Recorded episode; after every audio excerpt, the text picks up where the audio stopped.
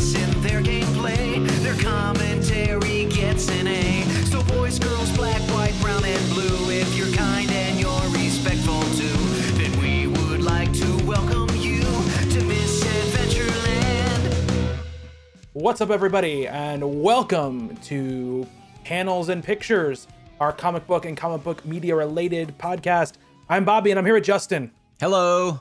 Hello, hello, hello, hello. Hello to everybody listening. Hello, everybody watching. We're recording this live Mondays at 9 p.m. That's when we uh, record uh, podcasts live on the internet over at twitch.tv slash misadventureland. So if you're not hanging out, you're missing out on some good, some good, good chat.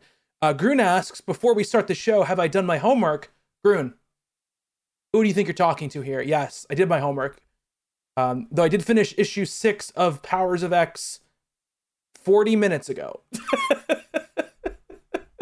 It was 12 issues of comics. It's not that much to read. it's not that much to read, but I forgot. It's not like I have not been reminding you. You reminded me one time. That's a reminder. One time. You're sort of proud of me. Thank you, Grun. Um, well, it's better that I read them closer to when we record than if I read them th- four weeks ago Fair. last time we recorded. Fair fair point, fair point. um i knew i planned it out i knew how much time i had so i was i was fine um i have i have in the past justin read comic books to talk about them on a podcast it has happened I before I don't remember this. and much more than 12 issues I don't I have no recollection of this ever Mhm. happening. I think Mhm. you're lying to me. i'm not i'm not um so tonight we're going to talk about powers and x powers of x and house of x which i i read um and uh, we have a couple more. Justin's going to speak about Amazing Spider-Man and do quick talk about what's the name of the crossover that just ended. Justin, is there a name for it? X of Swords. X of Swords. Justin's going to do non-spoilery talk about X of Swords, Swords of X, whatever it is, um, and Or Swords of X, yes. Swords of X. Um, and then if there is time, I'm going to speak on the HBO, uh, sorry, the DC Universe original Titans. Um, and then the main event, we're going to rank the non MCU Marvel movies, um, which I'll give you a little, little pico. Here's the list. Um, we'll get back to that. We're going to order that list. Right now, they're in release order, and we're going to put them in a very different order. And we're going to do it in a different way than we normally do um, lists, correct, Justin? Very. But we'll talk about that in a moment. Um, so yeah, so if people are for, tuning in for the first time or listening for the first time, uh, I used to host a podcast called Talking Comics, which still goes on, by the way, and you should you should check it out. Um, and I read comics a lot of time, um, but I did uh, a lot of them. But that's been a long time since I've done that. So this show is an effort to both talk about comic book related media, but also sort of get me back into comic books. Um, and Justin is helping along the way. So Justin, we didn't explicitly talk about this, but you need to have another assignment for me by the end of the show. Shit. okay. Um, fi- I, I thought that was sort of implied, but Yes, uh, it was and it was completely um forgotten. com- completely forgotten that I would need Mm. to do this. Okay, well, yeah, you have a while. Um, Mark says Daredevil number one or get the fuck out. Um, for the non MCU rankings, I can tell you it won't be it won't be the worst, Mark. I'm It won't- you. It won't be number what's somebody there? It won't be number thirty two. Um, but I don't think it'll be number one either. You can't picture in picture with Twitch. Oh, on the PS5, Andy. That's a shame. That sucks. Well, that- I mean, as a quick aside, we didn't get to talk about this, but after you signed off last night, we were messing with the picture in picture. Mhm. So I was broadcasting to Andy. Andy was broadcasting back to me, Uh-huh. but Andy was also watching Mark's broadcasts. nice. Kind of had like a little triangle going on. And the people at Sony were obviously running around screaming, somebody figured it out and shut down the server. That's funny. Oh, we were talking about so the PS5. This is not the video game show, but the, on the PS5, you can screen, you can you know do share play like you could on PS4, but you can actually like go play a game and pin somebody else's gameplay onto the screen. So I think Justin, actually, when you and I actually do like two person streams, uh, it's going to be actually really useful because I one of us can pin the that. other person's video, it'll be small, but it'll at least be something for people to look at and know what's going on in their person's screen. Anyway, we have too much to talk about with comic Yeah. book related stuff to talk about video game stuff. So Video games later. Video games later. Let's talk about Ho- uh, Powers of X and House of X by Jonathan Hickman, written by Jonathan Hickman.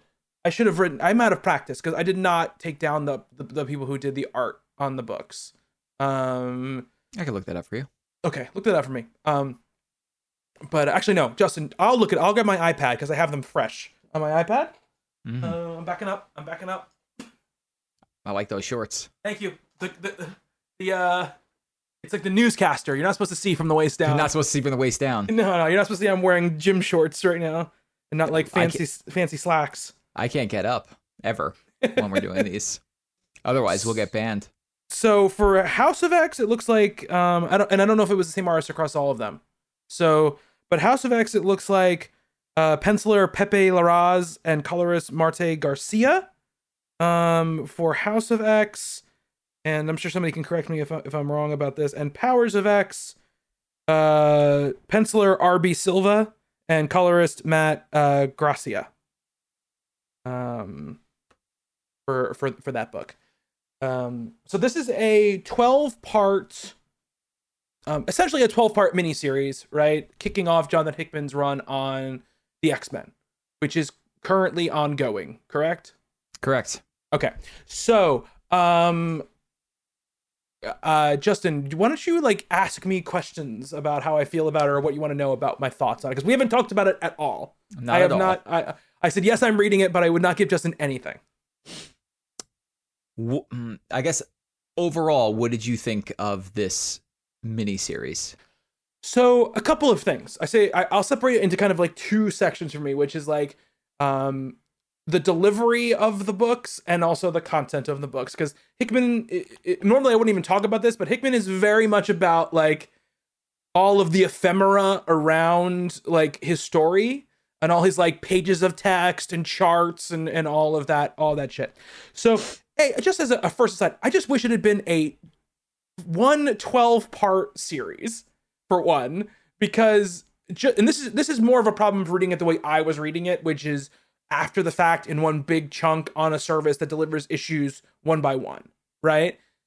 I was like constant. And there's a reading order in the back, so I was like, I was like going, I was like checking it, but I'm like, I'm always like, I I, I- go to the next book, and then for every single issue, for a moment, I'm like, am I reading the right one right now, or am I going to be confused by this? So that was part of it. Just wish it was one 12 part thing called whatever you wanted to fuck to call it. I, I don't care, but th- I, that's I, I wish. Um, uh, like, and this is the thing. This is the first book I've really I've read. I, read, I was reading Daredevil, Chip Zdarsky's Daredevil, but this is the first like, um, like in really involved um Hickman esque book, and especially Hickman book that I've read in a very long time. So I forgot that he spends like the first couple of issues like um intentionally trying to m- confuse the shit out of you about what's going on. So first couple issues, I was like, I don't like. I should say this: the House of X stuff. I was like, okay, like I get it. Like it's pretty straightforward about what Pretty it's what the- straightforward. but the story it's telling, right? It's just like, okay, Xavier decided to make this like mutant island or whatever out of the living mutant uh Krakoa. Um, and he's gonna move everybody there and he's trying to like bargain with the rest of the world to make sure that everybody's safe and everything is going well and sort of like setting up that nation, right? While over on Powers of X is really where it kind of gets a little get, gets wild very quickly, where it's like, okay, there are like these like three or four, or is three or four, three stages of Three. X. I think there are No, it's three four. diff- it's four. It four? Because it's zero, ten, a hundred, a thousand are the Yeah, are the are the um are the powers of of of X. Um uh and uh that one, the first issue of that, I was like, go fuck yourself, Jonathan Hickman. Like, I do not have like the mental time to like try to track these different time periods and what they mean and characters that I don't know you know, and, and also there's the thing for me. Part of it for me is also like I haven't read comics in a long time, especially X Men comics in a very long time. Like I think uh, even even when I was what even when I was still reading comics and still doing um talking comics, I think I stopped reading X Men after Bendis stopped writing them. I think. I think that was probably a safe jumping off spot. Like I didn't read X Men Blue and X Men whatever the other one was, and all, there was one good run, and I think it was X Men Red. It was Jean's team, Hmm. but I think it was by Tom Taylor. Grun or Hulk could probably correct me if I'm wrong on that. And it was like only about 12 issues, but it was like one contained story, and that was very good. Gotcha. Uh, and then after that, it went off rails hard. Gotcha. Um, so yeah, the Bendis stuff was the last stuff I I, I read of X Men. So there are characters. Thank you, says that was was a good choice for me to stop reading after Bendis. Um, and, and, so I mean, obviously, I know a lot of I, I- like I've read like significant portions of X Men time. It's not a book that I I constantly read throughout my life, or even when we were doing talking comics, it wasn't a book that I was always on top of, but. It was a book that I, I've read and I've read. I've gone back and read like the Morrison run and like other big runs or things. So I know like characters like Zorn and stuff like that. Like I know who they are, Yeah. right?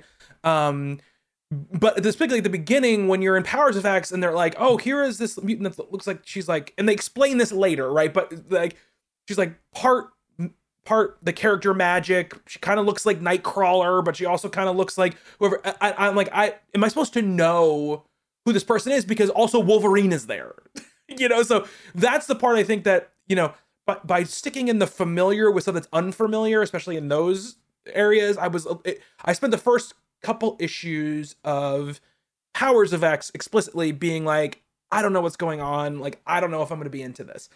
Um, but mu- like much of what Hickman actually finishes, you know, it, it does come together at a certain point, and when you start to realize how the issues play off each other and, and, and how they're building, it, it's a pretty. co- I think it's a pretty cool story.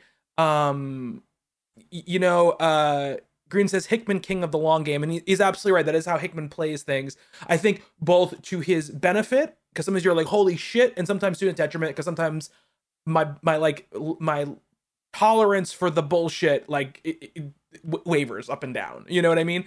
And when I look at like you know a, million semicircle charts of like who is where and what's going on, um, you know, Oh, I, it's I, so I- good. I get frustrated sometimes.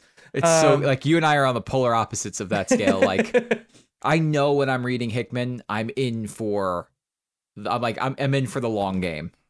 Uh, but I thought what was really interesting on on with his setup for X Men, I thought it was much more like fast moving right off the bat compared to his Fantastic Four and Avengers runs. Like Yeah. we see the setup, we we see I think maybe my favorite issue of comic book ever was uh House of X number 2 where we find out about Moira. Moira's cool. The, the Moira story is very cool. That one issue where we find everything out about Moira, I think is maybe my favorite comic book ever because it was you know, it was teased as like Hickman's going to do something that's going to shake the foundation of the Marvel universe and you're like, sure. Mhm. Whatever. Like the- eh, you know, it's it's another week, it's another big overpromise from a comic book. And then when I read it, I was like, "Oh no, this really did change basically eh, my thinking of of the Marvel universe, especially with the X-Men." And I thought that was fantastic. Yeah, I mean, I would say like it as sort of like universe spanning the story might be. I feel like it definitely changes the state of the X Men Yeah. and what the X Men can do. I don't know if it really changed. And again, I've I'm Changes reading- like the outs the outside stuff. yeah, it doesn't really outside. I don't read I'm not reading anything else, so I can only speak to what I'm experiencing from the story I just read. But it doesn't feel like it's it's it's like, you know, changing the like the Avengers or, or whatever, you know? Yeah. Because it's really even like the the the cancel like the sort of like destroying death angle is really just about mutants, right? It's not really about anybody else. Yep. Um uh um you know, Mark is saying you, you only you, only plan if you pay off. It's a hard and fast rule of storytelling, and that's absolutely right. And I, I think my, some of my trepidation with, Hickman, and this is obviously probably not going to happen because this is a big, this is a Marvel book, right? It's not an image book. It's not like one of his like his one of his Fleets of fleets, Fleets of fancy. Yeah, yeah, yeah, yeah. Um, is that I've I read several Hickman books that never went anywhere because he never finished them. You, you know what I mean? finishes. And and that's the I guess that's the part of me that that's the reason the like kind of like bullshit meter goes off mostly because I don't because I also Justin like that kind of storytelling and that kind of lore building and that kind of like mystery box stuff. I like that stuff. But but like Mark is saying, like I have had experience taking where he hasn't finished it off. So I I also think I, the one thing I will say, and this is not about the way he writes any of the X Men necessarily, but it is about the fact that, and again, I haven't read any of the actual like run he's done of like the straight X Men books. These books are very lore heavy. They're very like setting up the state of the world and having him sort of like you know reset and and get the playing field where he wants it to be. So I don't know what he does with the characters moving forward, but I, I will say that like um he does use this like and there's a secret ancient race of beings that control the universe and there's one more that you didn't know about. You thought you knew who controlled the universe but guess what? There's a crazy god mind in the black hole and they really rule the universe and they're coming to get you and you can't do anything to you can't do anything to stop it. And like I, not that I I think that's a bad like it's a cool it's cool but like every Hickman book every major Marvel Hickman book that I've ever read deals with that exact Well, story. in uh, in his in the Fantastic Four, it was what the um the Celestials, the Celestials, yeah, and in the Avengers run, it was the Beyonders, yeah, yeah. and in this one, we get what is it, the Phalanx or The, phalanx, yeah, the phalanx, yes, the phalanx, Well- which are kind of like this like hive mind of intelligences. They go around and and like they're basically almost like Celestials, right? They go around and they eat planets, but they eat like the intelligence of the planet and make it part of their thing. So I will say, in since so it's been over a, year or two since those books came out. I can't remember the exact time frame, but we're I think you it's like a yearish. I think a yearish, maybe a little bit more. Yeah, maybe a little bit but more. year and a half. But I've seen none of that. I don't even know if it ha- if the book is going to go in that direction. That was kind of just like an offshoot of like this is one timeline that we're seeing. This is one of Moira's lives, and like it could end up this way. And But I was so going to ask that in- question. So Yeah. that's what I was, yeah, I was, I was In the ask that books, question. Okay. you know, he's writing right now New, uh, New Mutants, which is fantastic, and Okay. I think we'll get into this a little bit later.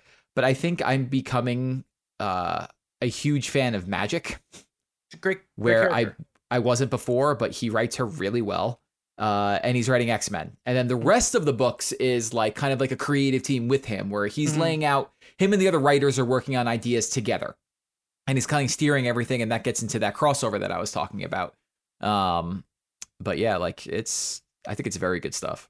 And that's the other question too. I was going to ask you, right? Was that like I don't know how the if this story is seated and it's going to come back with like these higher intelligences because there's a thing near the end where that um intelligence or whatever is like, oh, um, if you do this now, we're gonna know. Oh no, never mind. Because they say if if if you let me go into the black hole or whatever, I'll know who you are, and it, th- this exists out of space and time, so it will always know you're there or whatever. So that's something. Here's what I want to say. Here's one a question I want to ask you, Justin, because you've read you, you're reading X Men books. The the um how does he how does he do with the characters? Because like in this book, in these books, he the characters really are not any more than just like plot devices essentially they're just there to move the plot along and, and, like one things i love about x-men are like the x-men like you know the characters like you know and all that stuff so uh, how does that it's stuff so go it- later the thing is like it's so different. What I love about this run, and I think it stands out more than maybe his other runs, is just how different the books feel from a normal X Men book. His Fantastic Four and Avengers runs, it was the FF and the Avengers. They were bigger teams and things were happening, but they still felt like those books. This feels like something else completely. Like the X Men are literally no more. There is no such thing as X Men anymore. They are just the nation. right So when the, these teams break off and they do other things, they're like strike teams, but there is no actual team named the X Men anymore. So with the characters, yeah, like he has a good handle on some of the characters. Like I said, I think he has a good handle on Magik. I think his New Mutants book is fantastic. I've never really been interested in reading those characters before, but like I'm fully invested in it. But his X Men book is basically the Summers family and Wolverine Mhm. and dealing with like interpersonal dramas there and like the advancement of the ex like of the mutant nation right okay we literally get the, i think issue four has a scene where it's magneto xavier and apocalypse and they go to some summit with other world leaders and apocalypse is wearing a suit it's Mhm. fantastic it's good stuff But like you Um, know, like Cyclops. Let's take Cyclops for uh, for example. Yeah. Cyclops for years has just been they've complete, Marvel completely mishandled that character. Yeah. They took him from a very very good place, which showed a ton of character growth, and literally just erased that entire character and put some other shithead in its place in his place. Yes. Yeah. Yeah. Yeah. So Cap- Cyclops right now is like refining his voice, where he's not like he was before. He's not like the leader of the X Men, but like they lay out like a government structure, and like Cyclops has an important role in that government, and he mm-hmm. fills that that role to a T. But still not the way that I would want him to be. Although in this crossover, he's like start he, the old Cyclops is starting to like crack through, which is really nice to see.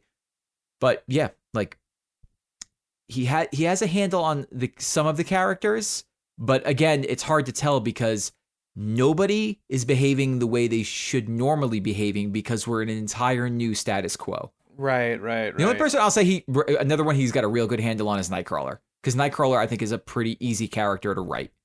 Mhm. You write him with a heart of gold and very entrenched in his faith. I do and- really love Nightcrawler. You would like the way he writes something because he does. He's doing some interesting things with the character, but still remaining true to who Nightcrawler is. and I will say, I think that I I I'd say in in the, in this set of books, um, I think uh the ones I read specifically, I think Nightcrawler, even with limited time, I think Nightcrawler, like Emma Frost, um, Magneto, um. The, those like those three stand out to me uh, for character stuff in, in the books more than more than I think the other ones the, anybody else in the book um you know there's like the what i find interesting too is like um the mr sinister stuff is so like batshit Crazy. crazy, yeah and Yeah. silly um which which which i did not really expect i guess from a from a hickman book um really embraces sort of um the you know that part of it um which which i didn't really expect um which which was cool and I love Mr. Sinister as like a villain, so or like as a character, I should say. So it, it This- it's fun to see him in there. This version of him is wild. Yeah, um, but overall, I, I I would say I like them, and and it, and I and I was like, okay, m- maybe I should just keep going and read X Men. I was I got, I got confused because the re- they at the end of uh, Powers of X six they have like the next reading order thing, which is like okay, and the first thing it says is Dawn of X, and I thought that was a book because Oh, I yeah. and it's the series. I realized that because I couldn't find it on Marvel Unlimited. And I was like, let me just type in X Men. I went to X Men and said the start of Dawn of X, and I was like, okay, all right, I, I get it now. Um, I, I get it now. Um, so yeah, so and I, I I guess also I my thing with Hickman too is that uh, Green mentioned Secret Wars is that he he was doing Secret Wars when I stopped doing Talking Comics um and i was like fed up with it at that point you know i was just like i'm done with all of this and secret wars was supposed to be done by the time i was done i was gonna like leave run to like we're gonna do the last thing credit and like got delayed for so long that i don't even know how it ended because I did very good. I just, I just, I was done, you know. Um, so that's part of it. So let's move off uh, uh, uh, of this. Um, and Justin, you want to talk about um, oh, you want we're, we're in it. So what you want to talk about the crossover, right? Not yeah, just like, so the the crossover finished this week, uh, and just like you, what was happening was like three or four issues were coming out every week, and so I would be like, I'm not reading any of these, like I'm not reading a couple of these books, but I'm buying them anyway, and they would just tie in really well uh, to like the main story. You would feel like you weren't losing anything by grabbing these books. So I got like a really cool 22 issue story. But same, just same. I'd be like, "What issue did I leave off with last week?" And I have to click and be like, "All right, X Men. That's okay. That's 15 of 16. All right, let me get off that book and go to the next one. Okay, that one's 60. Okay, so I'm in go. I'm going in the Yeah. right order. yeah, Uh, it's wild. It like I thought it was going to be one thing, ends up being another, and then kind of steers back to what I thought it was going to be. But again, very grandiose storytelling. This secret history of the the mutant universe that you didn't really know about, um, all ties in to what's going on in this conflict. But I enjoyed it completely. I didn't think I didn't think there was a single issue I read where I, I didn't pick up some sort of ec- extra knowledge. And uh, yeah, Magik is my favorite now. I think. that's cool. Magik's a great character. Uh, Bendis did a good job with her too in that um, that Uncanny X Men book that he was Yeah. writing, where it was like the Yeah. other team or whatever. Yeah. Um, uh, and she was There's also a- good. I think she was in the run before that too, before Bendis took over, where it was like, remember it was like half Jason Aaron and half Mhm. uh Kieron Gillen. Yeah. It was like Uncanny X Men was Kieron Gillen, and then uh Wolverine the X Men was uh was um Jason Aaron. Uh, both those books were great, but the Kieron Gillen one I think had Magik was in that one. She's a good character, but I'm I'm really growing to like her more. She's really cool. Um, you also want to talk a little about Amazing Spider-Man, right? Yes. So um, quickly, because there's just some wild stuff going on in ASM right now. Um, Who's writing it again? uh, Nick Spencer. Oh, Nick Spencer. Okay. Yeah. So we're at issue 50 of Nick Spencer's run, or just just thereabouts, about issue 50. In issue one, he introduced this character called Kindred, uh, who is kind of like the grandmaster of making Peter's life miserable, but in like a very strange way, like not not out in front of it at all. He's kind of been like planning things behind the scenes and haunting Pete's nightmares and like just giving Pete this like overarching uh, arching sense of dread. And we finally come to the point where we find out who Kindred is because they're meeting face to face. So I'm going to spoil this for anybody who's not reading Spider-Man or reading Spider-Man. I, I like I have to talk about this. So Kindred is Harry Osborn. Now, this is a little bit weird because 12, 13 years ago during Brand New Day, whenever they did that terrible idea where they canceled Pete and MJ's marriage and Mephisto was there and he was involved in that, one of the stipulations was that Peter was going to be sort of happy. So Harry Mhm. Osborn died in like Amazing Spider-Man 300, something like that, or Spectacular Spider-Man 300. He's been dead since the early 90s. And in Brand New Day, he came back. And he had a son and he was hiding from his father and like kind of like traveling around the company. And he's popped up in the the books here and there. This Harry Osborn, though, is the one that died and has literally been in hell since the early 90s. Okay. And he's now come back. But what's interesting about this is Comic he's got doc- com- A comic books, but B, like he's got Doctor Strange involved and like the whole brand new day thing that they set up where he made the deal with Mephisto over like the last year or two has been like cracking. Like you like there was a there are a couple of pages in that Spider-Man uh Deadpool book where they ran into Mephisto and Pete's like I feel like I know you. Like I feel like we've we've we've interacted before. Mhm. And like in a couple other books you can kind of see where like the like the glass is breaking. And now Doctor Strange knows what's going on, I think. And I'm expecting fully the whole veil to break and the last 14, 13, 14 years of Spider-Man books will change. Uh, so it's this like really weird thing that's happening in the books right now, and I'm like I'm very interested to see where it goes because I hated Brand New Day with a passion. Was that a Slott joint? Mm, That was a Slott That- joint, yeah. okay. No, that was actually no. I Was take that that pre-Slott? That was pre-Slott. That was at the end of uh, Michael J. J- John Michael Straczynski. Straczynski. Yes. Yeah. He kind of led into it, and then Slott took over. Was one of the writers rotating in Brand New Day, and then took over and wrote Right. it. Wasn't that to really that put Peter's identity back in the box right after Civil War? Wasn't that part of Mm. it? Yeah, that was part of it. Gotcha. I mean, I, I didn't start reading Amazing Spider-Man like weekly until or monthly until uh Slott like was in there. Slott was Slott was in there, and it was Yeah. like it was like well into his run too. He'd already been doing it for a while. By the time I by the time I took I started reading it there. uh yeah so it's weird and i'm excited like I, I think spencer's run has been good i mean he brought mj back as like peter's girlfriend but now I, i'm very interested to see where this goes Right. Yeah. Um, Slott did write one of my favorite Spider-Man stories ever. which was uh S- Uh, Superior Spider-Man. oh yeah superior spider-man's fantastic Yeah. I remember the time people were not happy about it, Justin. people are gonna be not happy about a lot of things oh, pete was always gonna come back you may as well just let them write the story Yeah. That was a great story though. I loved that story. That was awesome. Um uh i know what i'm gonna tell you to write or to read okay. It don't don't kill me though. Okay. it's So a why'd you s- miniseries So just tell me now then. If you know now. it's six issues. Okay. it is DCeased Oh, I have to buy that shit though. you can borrow it from me How? i thought you had dc universe don't you No, I don't have DC Universe. I canceled it when I got HBO Max, Justin. Hmm. Mm. I'll, I'll give you my Comixology password. You just read it from there. It's six issues. It and I, are- I I think it's maybe the best sort of superhero zombie story I've ever read. It's very good. Uh, and yeah, Gruen says DCeased is freaking amazing. It's and Yeah, now they're, heard they're it's great. writing they're writing the sequel to it right now. Anything Tom Taylor writes is great. Also, So- but also like DC, what what uh, not about the quality of the thing is terrible at naming things. Sometimes it's a terrible name. It's a great name. It's a terrible name because when I heard the name as somebody who was not reading, I was like, "This is so stupid." Like the name, the name of it. Do you remember when they did the the what the fuck the WTF month or whatever of books during the New Fifty Two era? Sometimes they just don't know what they're doing. Yeah, I like Um, the, I, I like the name DCeased though because it's a good play on DC. I get the play on the name, okay?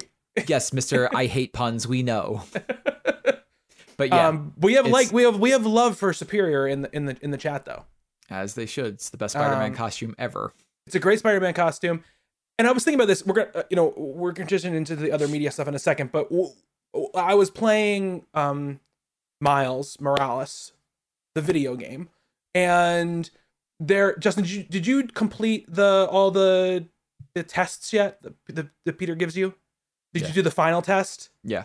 Okay. So there's this thing during the final test where I'm not going to say exactly what it is, but basically, um, uh, Peter is narrating or like, or speaking as one of his villains, right? Uh, Yeah. Um, and that's sort of like, and it happens throughout the game in both games, right? Where, where when Peter when Peter's around, that's what Miles is a different character, so it's different. But like, there's this thing where I just love that cr- like the criminals are like super annoyed by by him because he won't shut up and he won't like I love that part of him.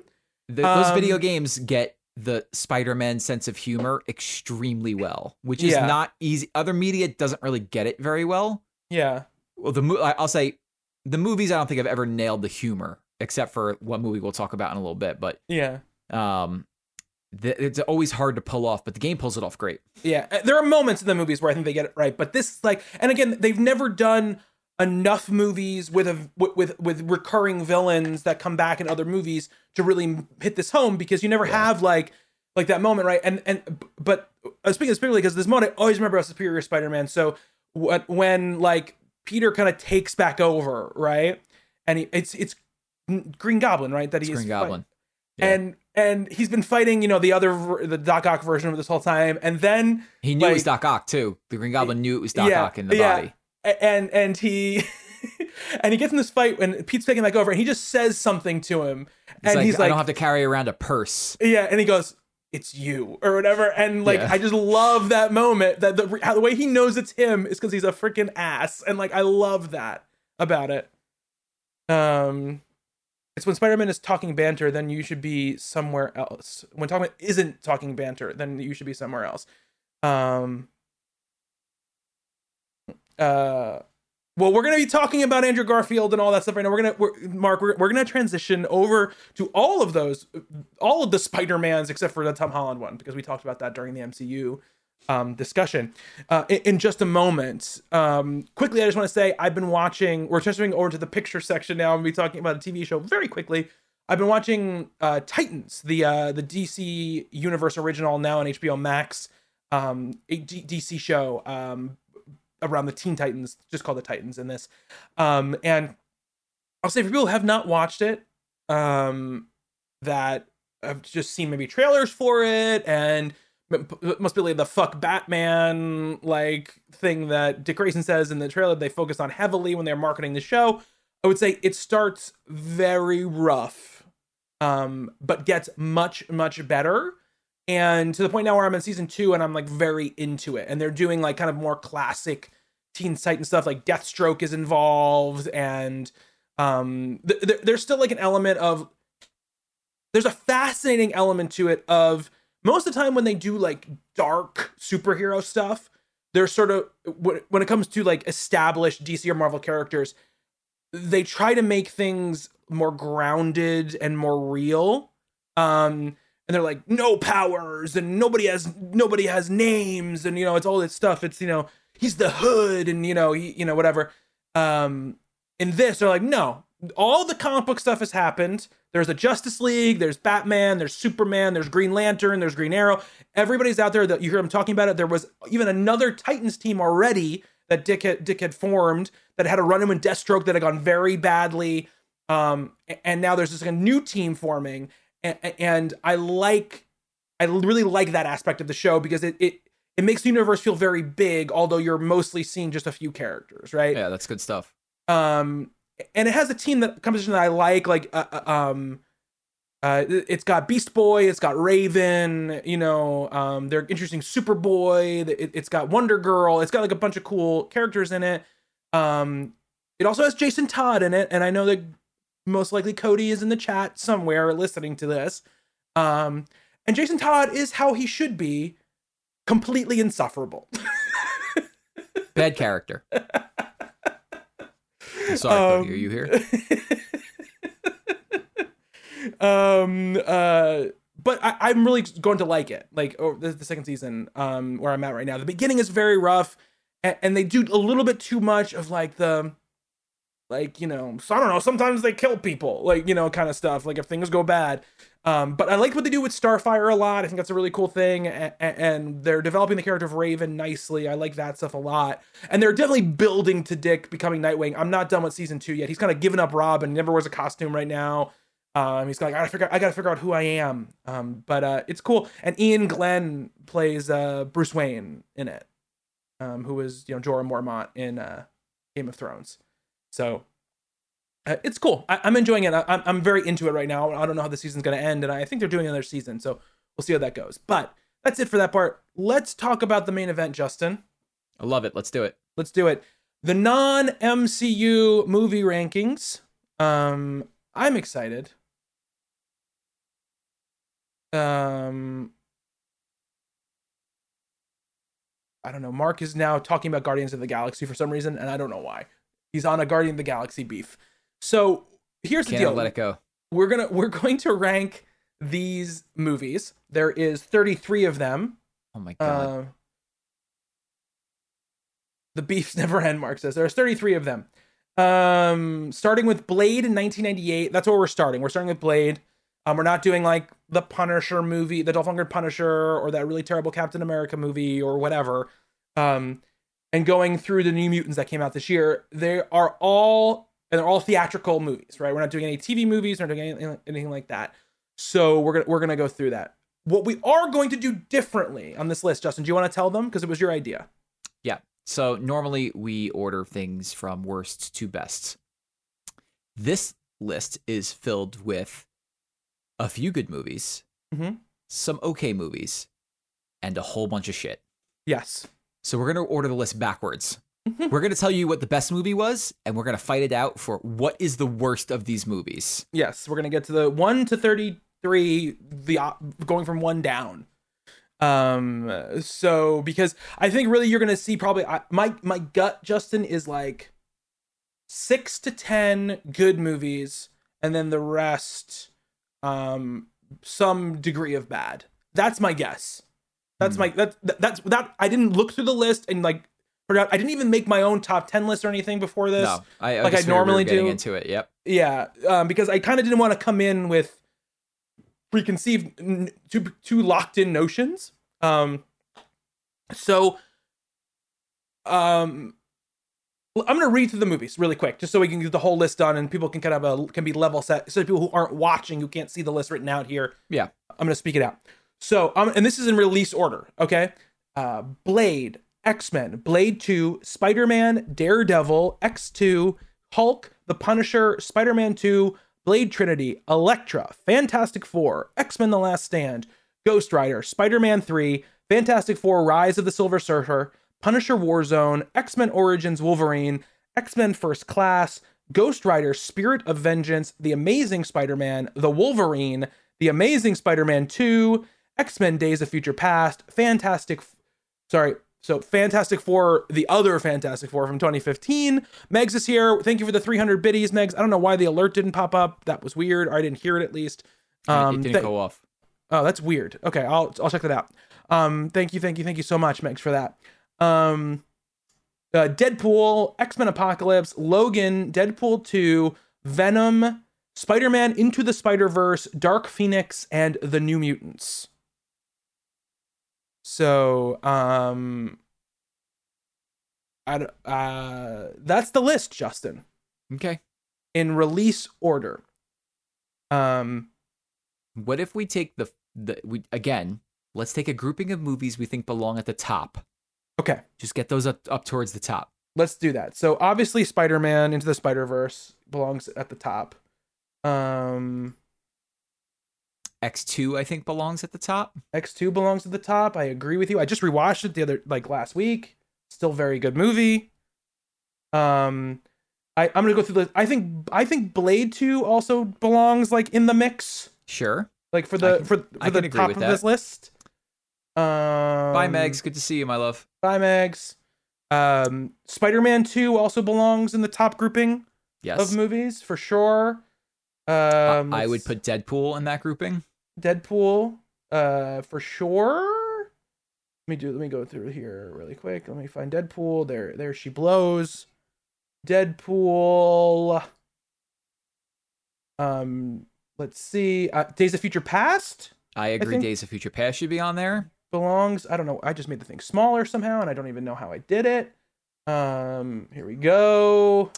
Logan should be up there. Logan should definitely be up there, 100%. Um Yeah, Logan is definitely up there. Uh let's see. Um So I think we got like uh uh I think mm, I think first class I think First Class should be up there as well. belongs there as well.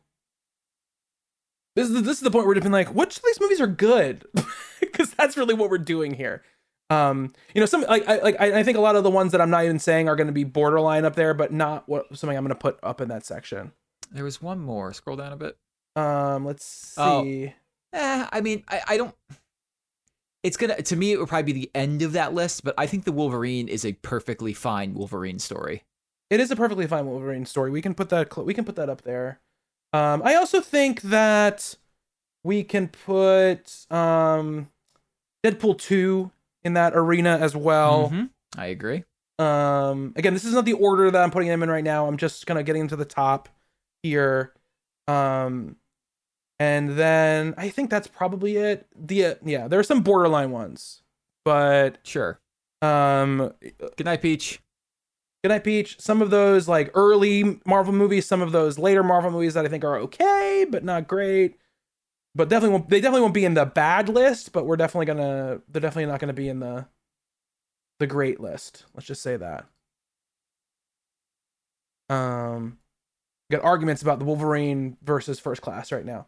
Um Ale- Alejandro says it best. I think the Wolverine was a good movie except for the last fight, and that's where the, I lost the thread on the movie. Was the- yeah, yeah. I, I I would say that's okay. There's a couple things about the Wolverine that I don't think are great, but I think, and what we're gonna, I, I think in general when we talk about this, where it came from, from the last movie that had Wolverine in it, was a pretty good jump. um. All right. So let's okay. We, so we've got like we've got ten movies here that are like in sort of like the very good to great sort of grouping, right? Um. So, Justin, for me, the top two, like you want to start, you really want to start number one, right? You don't want to order number one. Okay, so to me, and I think I think number one is probably pretty obvious, right? But for me, when, uh, when we're texting about this, I said because you said you said Spider-Man to the Spider-Verse is number one, no question about it, right? Um, and what I said to Justin was, I think I I think I, I said I agree, but I don't think it's like such a number one with a bullet. So far, have everything else like you think it is. I don't remember the I agree part. I don't know if I said I agree, I, but I did say something like that to you. You can read exactly what I wrote. I'm looking for it. Okay. I haven't sent you that many texts since that text message I had to conversation. act. Uh, I had to answer uh, Angela for a second. Okay. Uh, no. Yeah.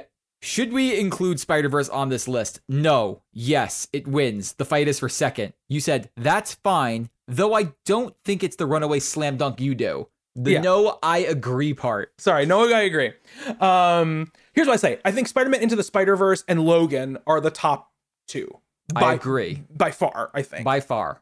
Um, all I'm saying is I think Logan. What I, all I meant by that at the time was I think Logan is a fantastic movie and a really great way to send out uh, an actor who kind of defined the pre MCU Marvel movies, right? That that's that's sort of like.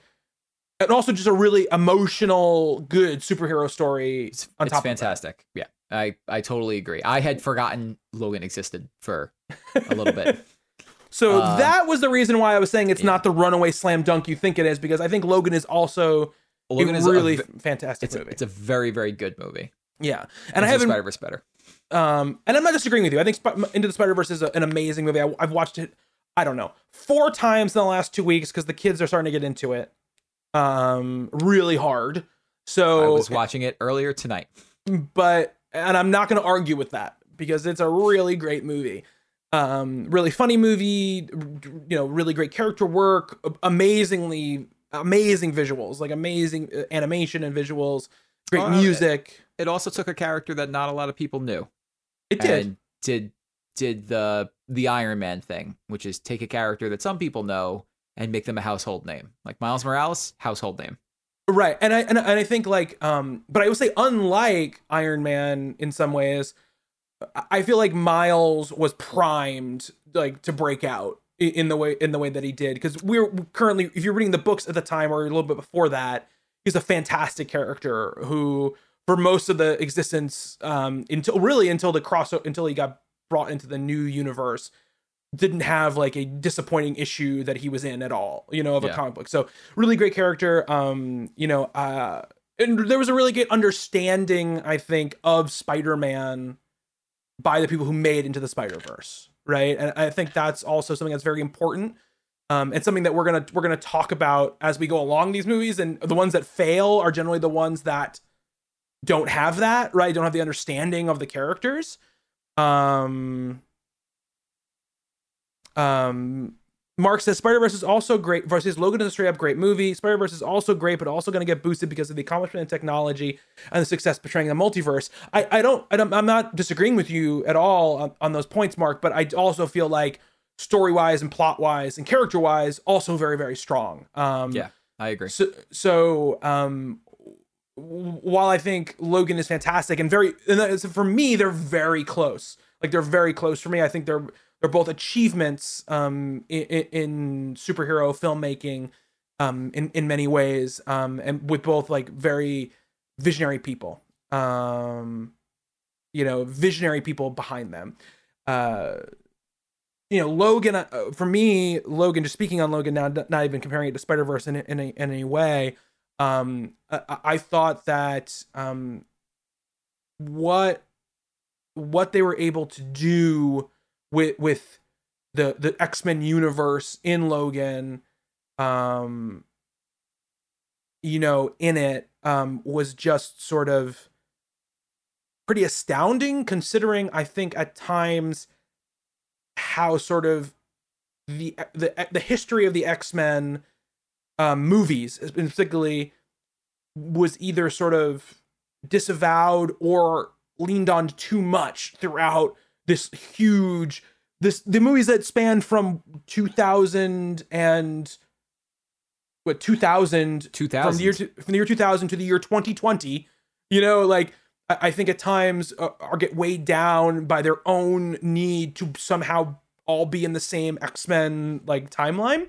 But i think logan specifically does it so well because it plays with time in a much more um a much more powerful way right? Because specifically we're seeing a character who has kind of embodied you know being indestructible being um you know forever essentially um meeting his end. And i think that was very very powerful I agree.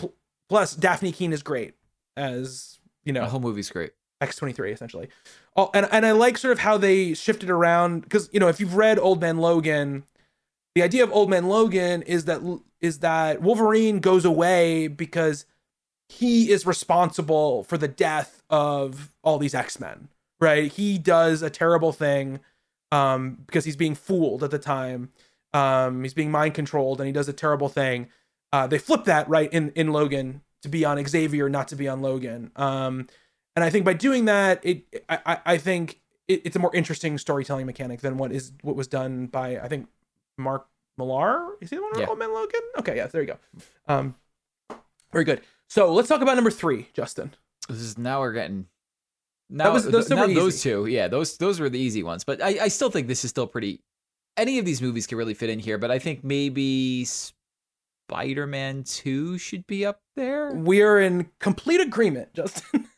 At least for I- now, we are in complete agreement.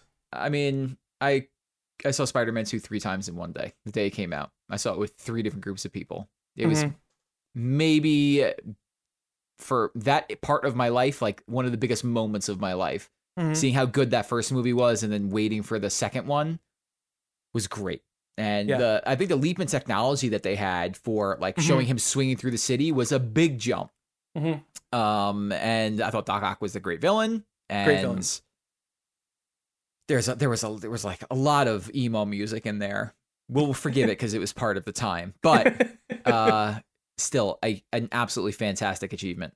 yeah. Um, before these movies, before these movies were like, oh, there's a new superhero movie coming out, awesome! Like a new Spider-Man movie was like, oh my god, they're doing Spider-Man and they're getting it right. Yeah. Uh, um, there's a couple of moments in Spider-Man 2 and and and I haven't even seen like I haven't watched Spider-Man 2 fully through in a long time, but there are still moments in it that just sit like completely in my head. And there's obviously like him stopping the train is an, is an obvious one and, and a very Spider-Man moment that they have recreated in different ways All over throughout the, place. movies, throughout the movies, and throughout the games too. You know, like that one bridge scene in Miles Morales is like, It's, it's the train scene. Just remember that spot. train scene? like we're gonna do it again. I mean, they um, even joke about that. I mean, they even show the train scene in Spider Verse, Yeah, I know. where yeah. they were they were gonna get Tobey to voice that character too. Yeah. Um, but um, what I l- always loved about Spider-Man Two specifically was by doing the thing where it takes away his powers and kind of lets him walk around a- a- as a regular person for a while. It really earns the action at the end of the movie because it, it is like a slow burn towards when that he when he you know when he when Doc Ock takes Mary Jane and he he does the thing where he drops the glasses and he like you see his fist like grip and then he you know he goes or whatever um and steals the costume back from from Jonah or whatever from from the from the office where it's like hanging up like a like a crucified like uh like Spider-Man um a moment and that entire like the train scene is great the the entire final fight is great and you're talking about the swinging thing Justin I will like there's this moment I think it's in that train fight with Doc Ock where like he gets like Doc Ock tosses him on the and ground. he on the ground and, and, he, like swings. uh, he grabs the train, swings back up. I can't tell you how Yeah. many times I Yeah, rewatched yeah. that scene. He's that thing where he like he goes in between the cab of a truck and like the back of the truck and he squeezes through it and then flies out. Um oh like that that's that that that picture in my head of Spider-Man is always there. You know, um and that whole that whole action scene is great like from the point where he gets the clock tower and like in the very beginning where you know Doc Ock breaks the thing and throws him down at him and and Spider-Man webs them to save the people and then tosses them back up at him. It's just such a well done action scene and like Yep.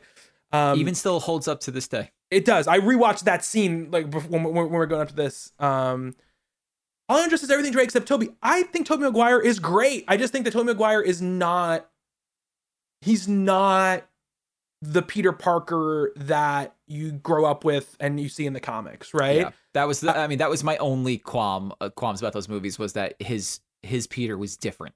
Yeah, they went I for mean- a very different thing w- with him. You know, he was much more emo, much more serious. You know, a lot of Way the time. more serious. I think he joked once the entire Yeah. time, Um, and it was a bad joke. yeah.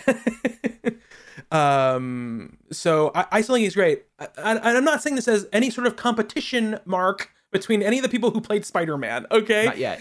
Uh, not yet. Um, but to this day, like, like look where it is. It's number three on this list, for two movies that came out in the last three years, right? Spider-Man Two came out 16 years ago, or or Thank so you for making me feel old.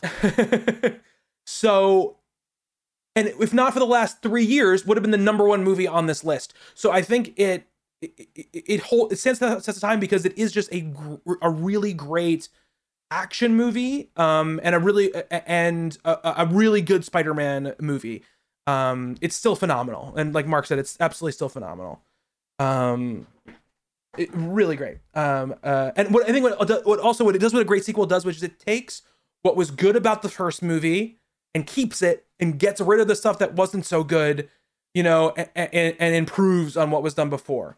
Um, and, and, that's that's amazing. Mark says I was just out of high school when it came out. Time has ravaged me. Time has ravaged us all. Mark. Time has ravaged us all. Um, what do you think about number four, Justin? I would put. I would put either Deadpool or Days of Future Past here, but I might lean towards Deadpool. Hmm. Deadpool is very like- good. Deadpool was very good for a movie that Ryan Reynolds had to like convince people to let him be in and make. Yeah. Um, and if that te- if he didn't leak that test footage, that you know that that that rumor that he leaked the test footage to Yeah, get the yeah, movie yeah. made, yeah. yeah, like I, I think Deadpool was maybe some of the hardest I've laughed in a movie theater. Uh, I'm I'm fine with Deadpool being number four. That's Yeah. I'm I'm totally fine with that. I, I like Deadpool a lot. besides, he, um, they, they they got the they got Colossus done real good in those movies. They did. They did. Um, um, I say we can put Days of Future Past next. After Deadpool. I, I mean. Days of Future Past was a wild idea that they were Yeah. doing about making the two X Men timelines smash into each other, and uh, they made it work. There were some Um, gaping plot holes, yes. but for the most part, they made it work. uh, and there, uh, and yes, I, I totally agree with you. Um, and I think like, in in my heart, I think X Men Two will always be my favorite X Men movie, unless you know when we get into the MCU and Marvel does like a, a pitch perfect X Men movie, then I'll change my mind possibly. But still, I think for me in my heart, X Two is my my favorite because it would just. I remember so vividly going to the movie theater. Um, yeah, what works is what you don't love the Last Stand. Um, going to the movie theater and just seeing that first that first scene with Nightcrawler and being like, "Holy Holy shit!" Yeah, they got They're doing it. right. Yeah, yeah, they're just doing it. He's and they're literally like they're they're making the bamf sound when he teleports. You know, all of that stuff. Um, and I think that movie overall does a really great job. I think with a lot of its characters, but I, I think that Days of Future Past, you know, has similar feelings to it, and and and, and I think, um, having there's that one scene in Days of Future Past where they're all it's like cute, it's like Wolverine, um, uh, Magneto, and Professor X. I think I don't know if it's all versions of them, but it's that scene. It's like it's like Jackman. No, I think it's just Jackman, McAvoy, and um, uh, Fassbender yeah. all in this scene on this airplane. And I was like, this is amazing that these three actors are all in this one scene together. And it wasn't even an action scene, right? Um, it, it was just great. Um, Days of Future Past actually has one of my favorite movie trailers of all time. oh, really? where they like they string it all together because i remember showing it to angela i was like look at this Yeah. and she was like i don't understand how they're doing this doesn't make any sense um, and, and I think at least for those first, and we'll talk about first class in a, in a couple minutes, but for those first two, first class and Days of Future Past, McAvoy and Fassbender are so good in, Good, in, yeah. in those movies. they carry the movies yeah, absolutely. Um, they're so they're so good. Fassbender especially is like, i was gonna say mcavoy mcavoy Oh, really? It's interesting. very good yeah oh, he's great, Although- he's great, but you know, there's that scene in Days of Future Past, at the beginning, where he's like basically going Nazi hunting or whatever, um, which is Yeah. just mwah, just amazing scene. Fassbender is amazing in general. Mark, this is very true. his Um, it's so it's so weird what happened to his career it's like he had his moment and then he chose like one bad movie and it was like nope this is not the guy anymore i hope he, i hope he comes back He's just he's very good. Um, so im- what I would say here is X Days of Future Past, and then X Two would be Fine. like my my heart, and then I would think Works I would say I would say Blade Two. also fine Um, Blade Two is great. uh, also still holds up really well. yeah, a great horror movie for one, and a great action movie.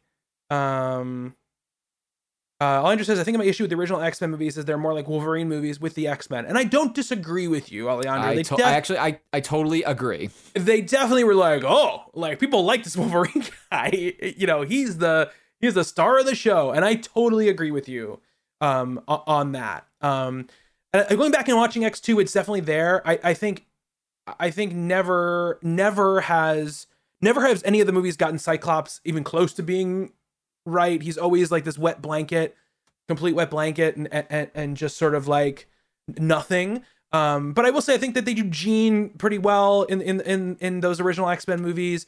I think obviously Xavier and and Xavier, Magneto, Mystique. Like I think they do those characters, you know, uh, very well, especially.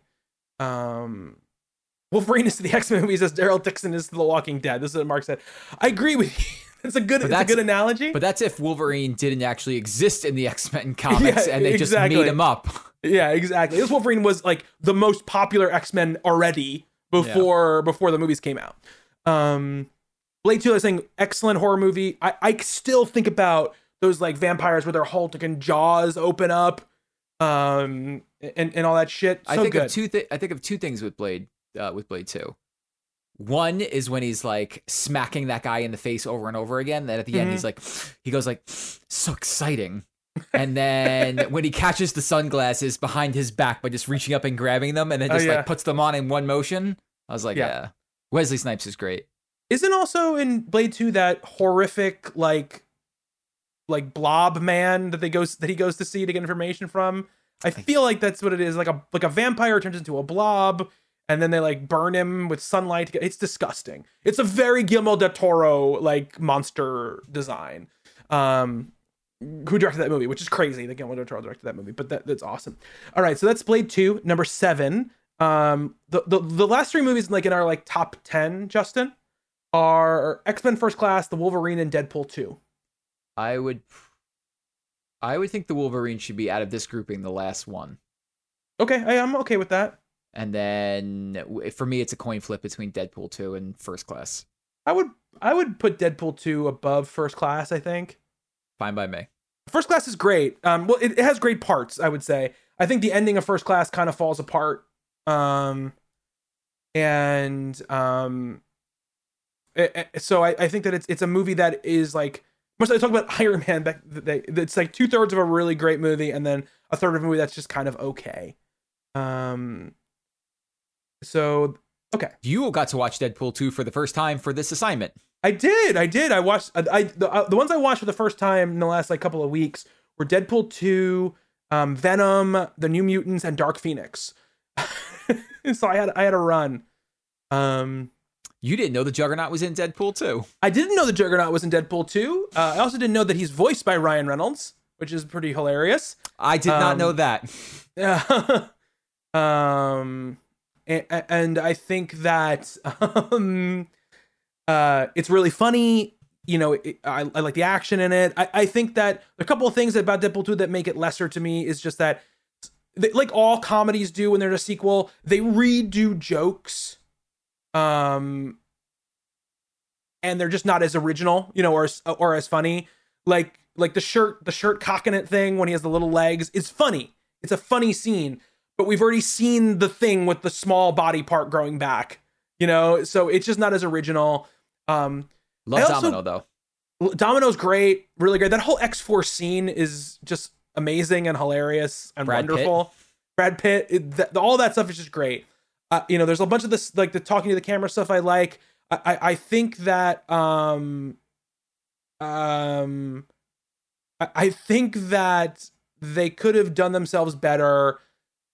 I don't know why they killed Vanessa at the beginning of, of it. I, I just think there's like the stupid like weird choices they make, right or whatever. But I, I think overall it's it's a really funny movie and a good movie. Um, and, and I think Ryan Reynolds does a great job of being manic and crazy like Deadpool is, but because he's a real person and like he can't always be at that level, it makes the character less annoying than he ends up being a lot of times in the comics. Because something in the Yeah. comics, well, I like Deadpool. I'm like enough, like you know.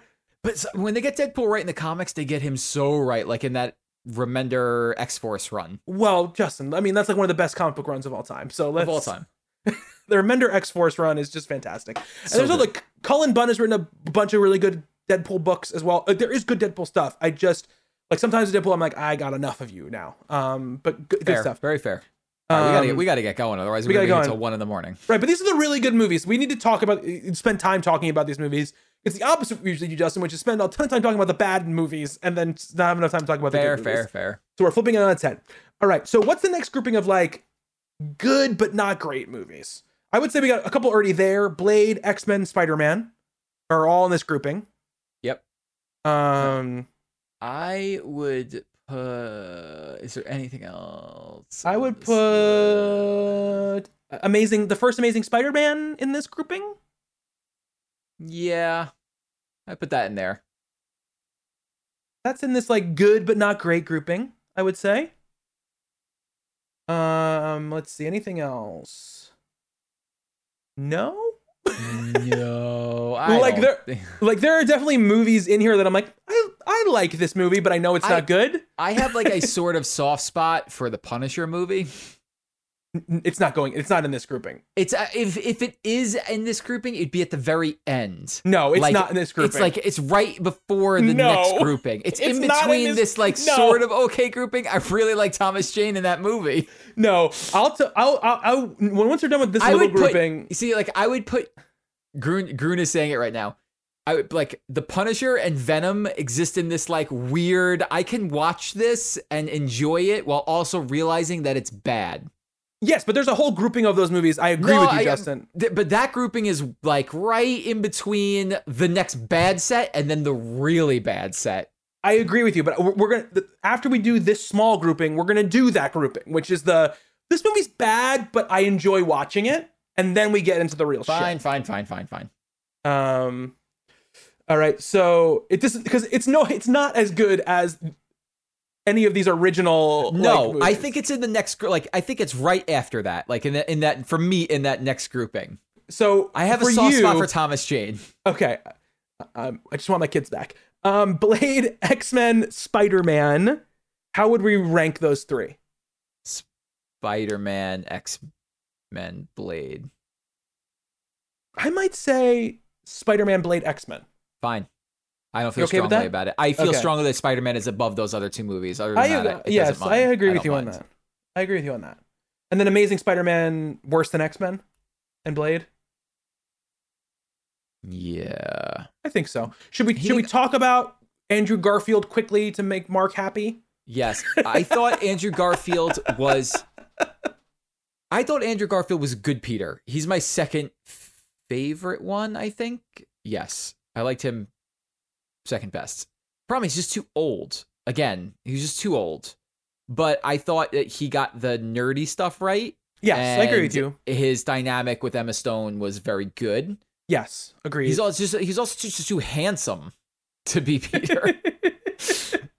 Me and him shared two theater experiences in a season. Mark is very excited. I like Andrew Garfield a lot. I think the first movie is better than the second. The second one I think is is a mess, but it's a mess. um, yeah. There are parts of the second one I really enjoy, Mhm, Yes. but yeah. Yeah. uh yeah, like he's too cool to be convincing as Peter Parker. True. Uh, Yeah. But yeah, that, that first movie I think is, is good. They did some interesting things. I liked the first person web swinging. Yeah. I that was liked, interesting. uh, I forgot it until you just mentioned that. I totally forgot about it. It reminded me of it because of the stuff that the, the, the camera work they do in Miles sometimes. Oh yeah, yeah. puts yeah. him in first person Genki is- or like yeah. on it, yeah, Mhm, or like on his chest. mhm. The camera will be like on Miles' chest, and you got like the the feeling of web swimming, which they took out of the Mark Webb movies. yeah, yeah. Um, yeah, I think it's good, but it's probably underneath those other movies. Yeah, yeah, I agree with you. I think Andrew Garfield was. Uh, my thing is like I think he's a better Spider-Man than he is a, a Peter Parker. Like I He's just like too handsome. he's too handsome. Peter Parker. I mean, the emotional stuff really works. uh, In the, in the, and him and Emma Stone are very good together. They have a very good chemistry. So that stuff works very well from a movie sense. But I think in uh, when he's Spider-Man, he's much more. um They they tried to do more of like the quippy, fast talking, sarcastic, annoying like dude, like you know when he's Spider-Man. Yep. And I know there was there was much stuff where he was like, oh, you know, like when he puts on the when he's Peter, he's like, you know, he's all in his head, but when he puts the Spider-Man stuff on, you know, he's, you know, he's he he can free himself and, he, and I was like, okay, like let's you're getting a little too like deep into the the psychosis, but I remember enjoying Amazing Spider-Man quite a bit and being very excited for whatever was going to come next because I was like, this is a good building block, and then we saw what happened. No. Um. Uh. Okay. So the next grouping of movies is so do. Uh, we want to do like we know it's bad, but we enjoy watching it. Okay. Okay, and I, I think there's another movie that fits in here that I actually enjoy that I'm I'm seeing on the list. okay. So you're saying I'm thinking Can't th- th- I know the bad movies, bad movies, but we can Yeah. enjoy. I, I watch and and can find some enjoyment in them for Okay. some reason, okay? whether it's a scene or a character or something. There's Okay, I'm- enjoyment to be had in this movie. I'm moving up the Punisher because I know you're gonna say that. You're gonna No, say I mean- Venom. I'm actually I was. You're gonna laugh. It's gonna be Uh-huh. bad times. It's gonna be bad times for me in a second. oh God, what are you gonna say? I kind of have a soft spot for Daredevil. No, what? No, you're not gonna get an argument with me at all. I would put Daredevil uh, like first on this list. I think Daredevil should be first on this list. Um, I have a cr- I have a stupid amount of affection for a bad movie in Daredevil. Um, We are getting a bunch of hate right now. I could sometimes bad movie. no, we're getting some hate and we're getting some love. Um, um, I- so for, well, I'll say this too. This is a weird thing to say, but there's like a director's cut of Daredevil that is way better than the theatrical version I of have Daredevil. seen it. Yes. Yeah, Doesn't it have Um, Coolio in it? Is it Coolio that's in the director's cut? it may be Coolio. Yes, it is. I think Coolio's in the regular cut, but I think he's I think more just longer, yeah. yeah, in the director's cut. Um, I'll take the I haven't seen- Evanescence I haven't all day seen the- long. I'll take the Evanescence. I haven't seen that Kelsey emote in a long time. I know. Um, Daredevil. I don't think Ben Affleck's a bad Matt Murdock or a bad Daredevil. I think he's I actually pretty. either. He's actually pretty good. I think the Elektra Um, stuff is regrettable. It's I don't think regrettable. Jennifer, Jennifer Gardner is not a good, not good casting for Elektra. She's not good casting Bu- for Electra. Colin She's Farrell's not. Bullseye though is a lot of fun. He's a lot of fun. He's crazy and weird and like he, he's bullseye-ish. I will say. Um, there. Um, I, I I think that yes, I think Jennifer Garner. Jennifer Garner, who I, I I in fact love, but is not the right casting for Daredevil at all. They were just like, oh, she does kicks and stuff in a, in that TV show, so she could play Elektra. Is basically what what happens in there. Um, yeah, elect for a long like Daredevil for a, lo- Daredevil was one of those movies for a long time where I denied that it was bad because I had such an affection for it. Uh, there was Oh, sick burn, Mark. nice burn, nice burn from 15 years ago, Mark. yeah. Um, there's this one scene in Daredevil where he's it's near the end of the movie and he's chasing Bullseye into the church, hmm Yeah. and Bullseye turns around, and I, I don't know if it's ninja stars or he took something from a church. I can't remember what it was, and he starts flicking the stuff at Mhm. at Daredevil, and Daredevil in like just one motion just like takes out his billy club and like catches all of it, Mm-hmm. and then like kind of like just like menacingly stares at Bullseye, who then turns and runs. Mhm. And I think that was a great scene. I don't. the TV show had a lot of awesome scenes, yes, but like I still think that's one of the best scenes that could show what Daredevil could do is by taking this guy who never misses and making him miss six shots in a row because Daredevil catches them all. yeah, yeah. Um, yeah. I mean, look, I yes, I think You could put Daredevil at the top of this list. That's fine. and but to be fair, people people who are listening, we're not I mean the top of the list like number one. We're talking about the top no, of this like top of the bad movie, the, the, the, bad, but movies that we enjoy. Yes. Okay, let's see. Uh, um, what other movies on here that are bad that I I enjoy? Um, is there any more of them? Not really. I, I think. Yeah, no. well, let me let me. Uh, I, I want to talk about a few. I just want to spit out a few movies here, and not that they belong in like what the category we're talking about right now, but just movies that I think are incredibly inconsistent and are bad as a whole, but have good stuff about them. Okay, like we all know how um Marcus bring up Spider-Man 3 right here. Um Spider-Man 3 is not a good movie. It's not a good movie. And the Venom parts especially are very bad. Um so it bad. was it was very clear from the outset that Sam Raimi did not want to do anything with Venom, and they forced him to do it. he wanted it to be Sandman and the Vulture. He likes the old villains. They should just let him do it. They should just let him do it, and they didn't. Um, but I will say that even, and I will say, I think that like, I think that, and the movie suffers from too many villains in it because also Harry's Green Goblin in it, and it's just there's too many villains in it, and it started the problem with Spider-Man movies having too many villains in them that happened in Amazing Spider-Man 2 as well, right? Um, but I do think there are good things about Spider-Man 3. Um, and I think really like the fir- the first like not the, maybe the first half of it is is is is pretty good. Um, and then the second half of it is terrible. The soundtrack in Spider-Man 3 is fantastic and they've never released it. Oh, like really? the the dark suit theme from Spider-Man I could still hear in my head. And they never released it as like an actual thing you could download, which annoyed me. There's stuff I disagree with here. They're talking about like if you remove Venom from it, it's it's a fine movie. I don't think that's true. I mean, I don't know Mhm. what the movie is that Sam Raimi would have made if none of that had to be forced in the script at all. But even the Sandman stuff to me, they do stuff that, and again, this is this is indicative of all really pre MCU comic book movies that were made. They they have they feel this intense desire to connect everything together, every bit of his origin has to be connected, every villain he faces, and this whole idea of rewriting it so Uncle Ben was killed by The like Sandman. the Sandman, just always like it misses the point of of what Uncle Ben is supposed to be. Much like Batman's parents being killed by a random person and not the Joker is the point. Is the point of this random act of violence? uh, You know, that's the point of it. Um, and I think it misconstrues what makes their origins interesting and special um by for the sake of trying to connect things together so i think that's a bad move for that movie in general The- the- um, what they did to Gwen in that movie was horrendous. oh yeah like- that was bryce dallas howard right played ben in that She was a good looking Gwen, but like yeah just Yeah. as like a, as a plot device, and I was like, what? yeah yeah that movie bad. that movie bums me out. yeah there w- question Groons asked in advance will there be a dc movie list you bet there will be Groon Yep. we've already been talking about that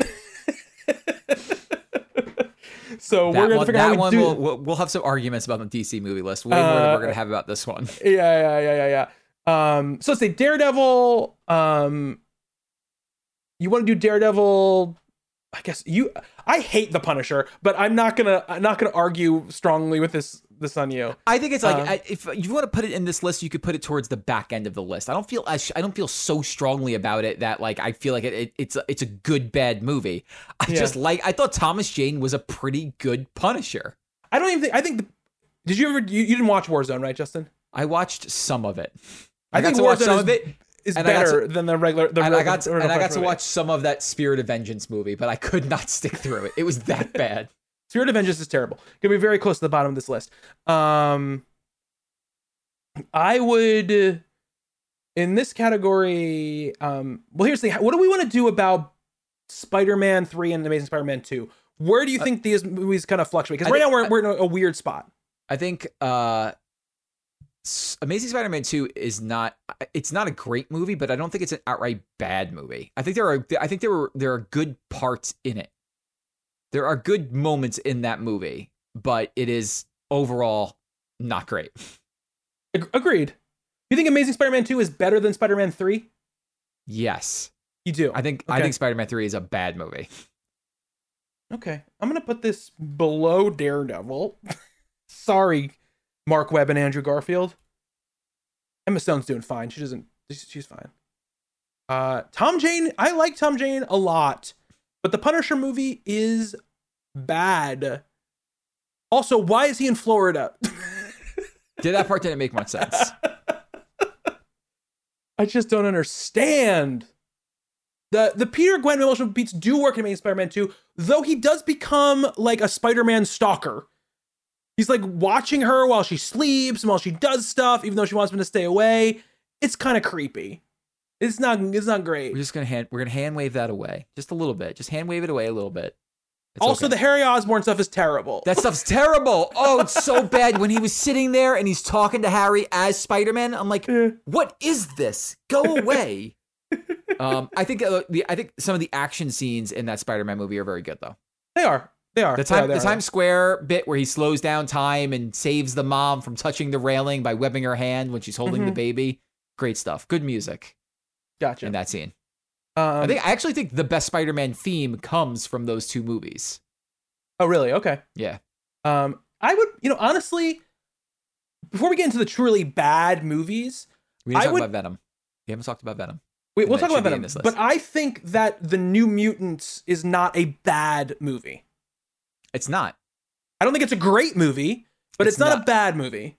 Yeah, It's when I watched it the other day, I was like, this felt like an old comic book movie, like what they Yeah, used yes. to do. Yes. But it was still interesting seeing some of those characters. Also, I really liked Magik in it. yeah, she was good. Although And it, that was the coolest thing. I was like, oh, these are characters. And that was a great, great thing about it where I was like, this is a movie in the X Men universe, ostensibly, that is doing characters that we were never going to see in the X Men movies. And that was cool to me.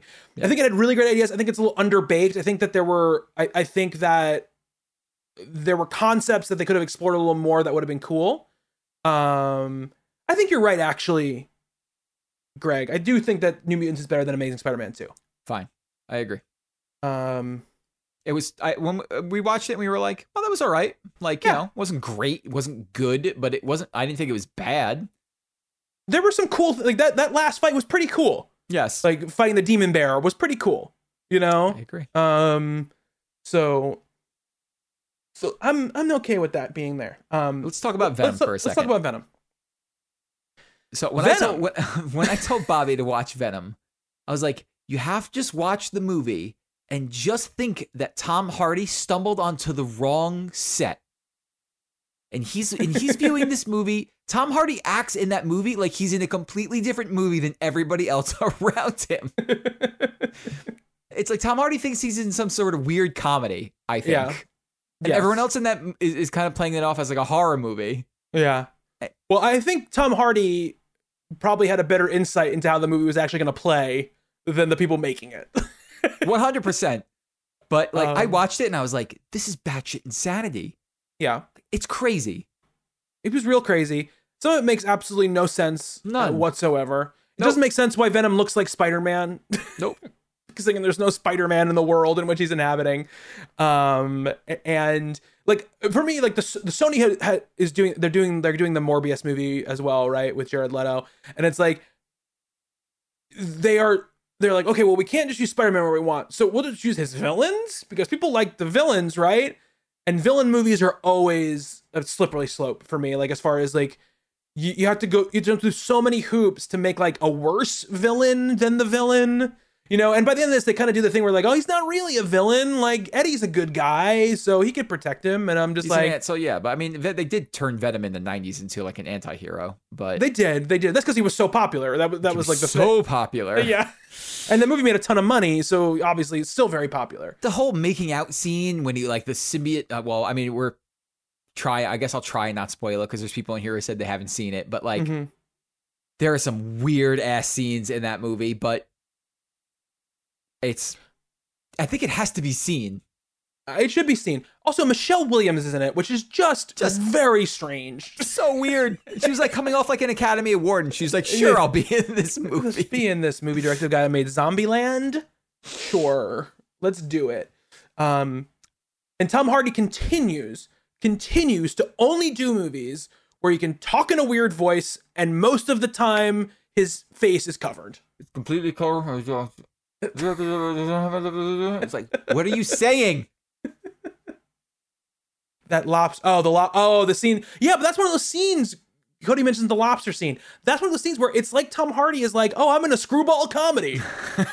I'm gonna sit in the lobster tank and then bite a head off a lobster." Like it's very strange. And there's a scene that's in the trailer where it's like Venom and he's like, "Oh, I'm gonna tear off your arms and then tear off your legs and tear, and you're gonna be a legless, armless thing that like moves around there." And it's just so weird. Because the rest of the movie is painted as this like serious like there's this out of control scientist who's doing these really terrible things and people are dying. And like tom hardy is like eating garbage and like and talking to himself and like doing like you know bruce campbell like in evil dead like oh i can't control my body like physical comedy. Um it's a crazy movie. It's a crazy Um, movie, but it belongs right here on the list. I mean, I think it's. I think I'll say that. I think it's better than the Punisher. Fine, put it above the Punisher. I told you I didn't feel super strongly. I just I, I like Thomas Jane. You mentioned the Punisher several times, my friend. Um, here's what I'll say, and this is something as we get to this part of the list, which is important, is for me in doing these rankings, I am always going to favor something um, that is like adventurous or crazy or weird and interesting and maybe bad over something that is just like boringly bad. Like when we talk about some of the later X-Men movies, the they probably Four won't movies. be the worst movies, right? They probably won't be the like the, the actual number 33, but they're going to be close because they're just boring and pointless in in in most of their existence. Um uh that's what I'll say. Risks over blasé, exactly, Mark. I mean, look, if you're doing something that's like by the book but excellent, sure. Like I'll watch you and I'll be very enter- entertained by you. How do you Um, feel about Ang Lee's Hulk? Ang Lee's Hulk is one of those movies where it is not a great movie, right? It's not even a good movie. It's sometimes a terrible movie, but it swings really hard. It try it tries its best. it tries its I'm, best, I think I think it's fine on the list where it is right now, right after And- the Punisher. and in many ways is more interesting than like the Edward Norton Hulk movie. The Edward Hulk movie is better. Don't get me wrong, it's better. Way But- better.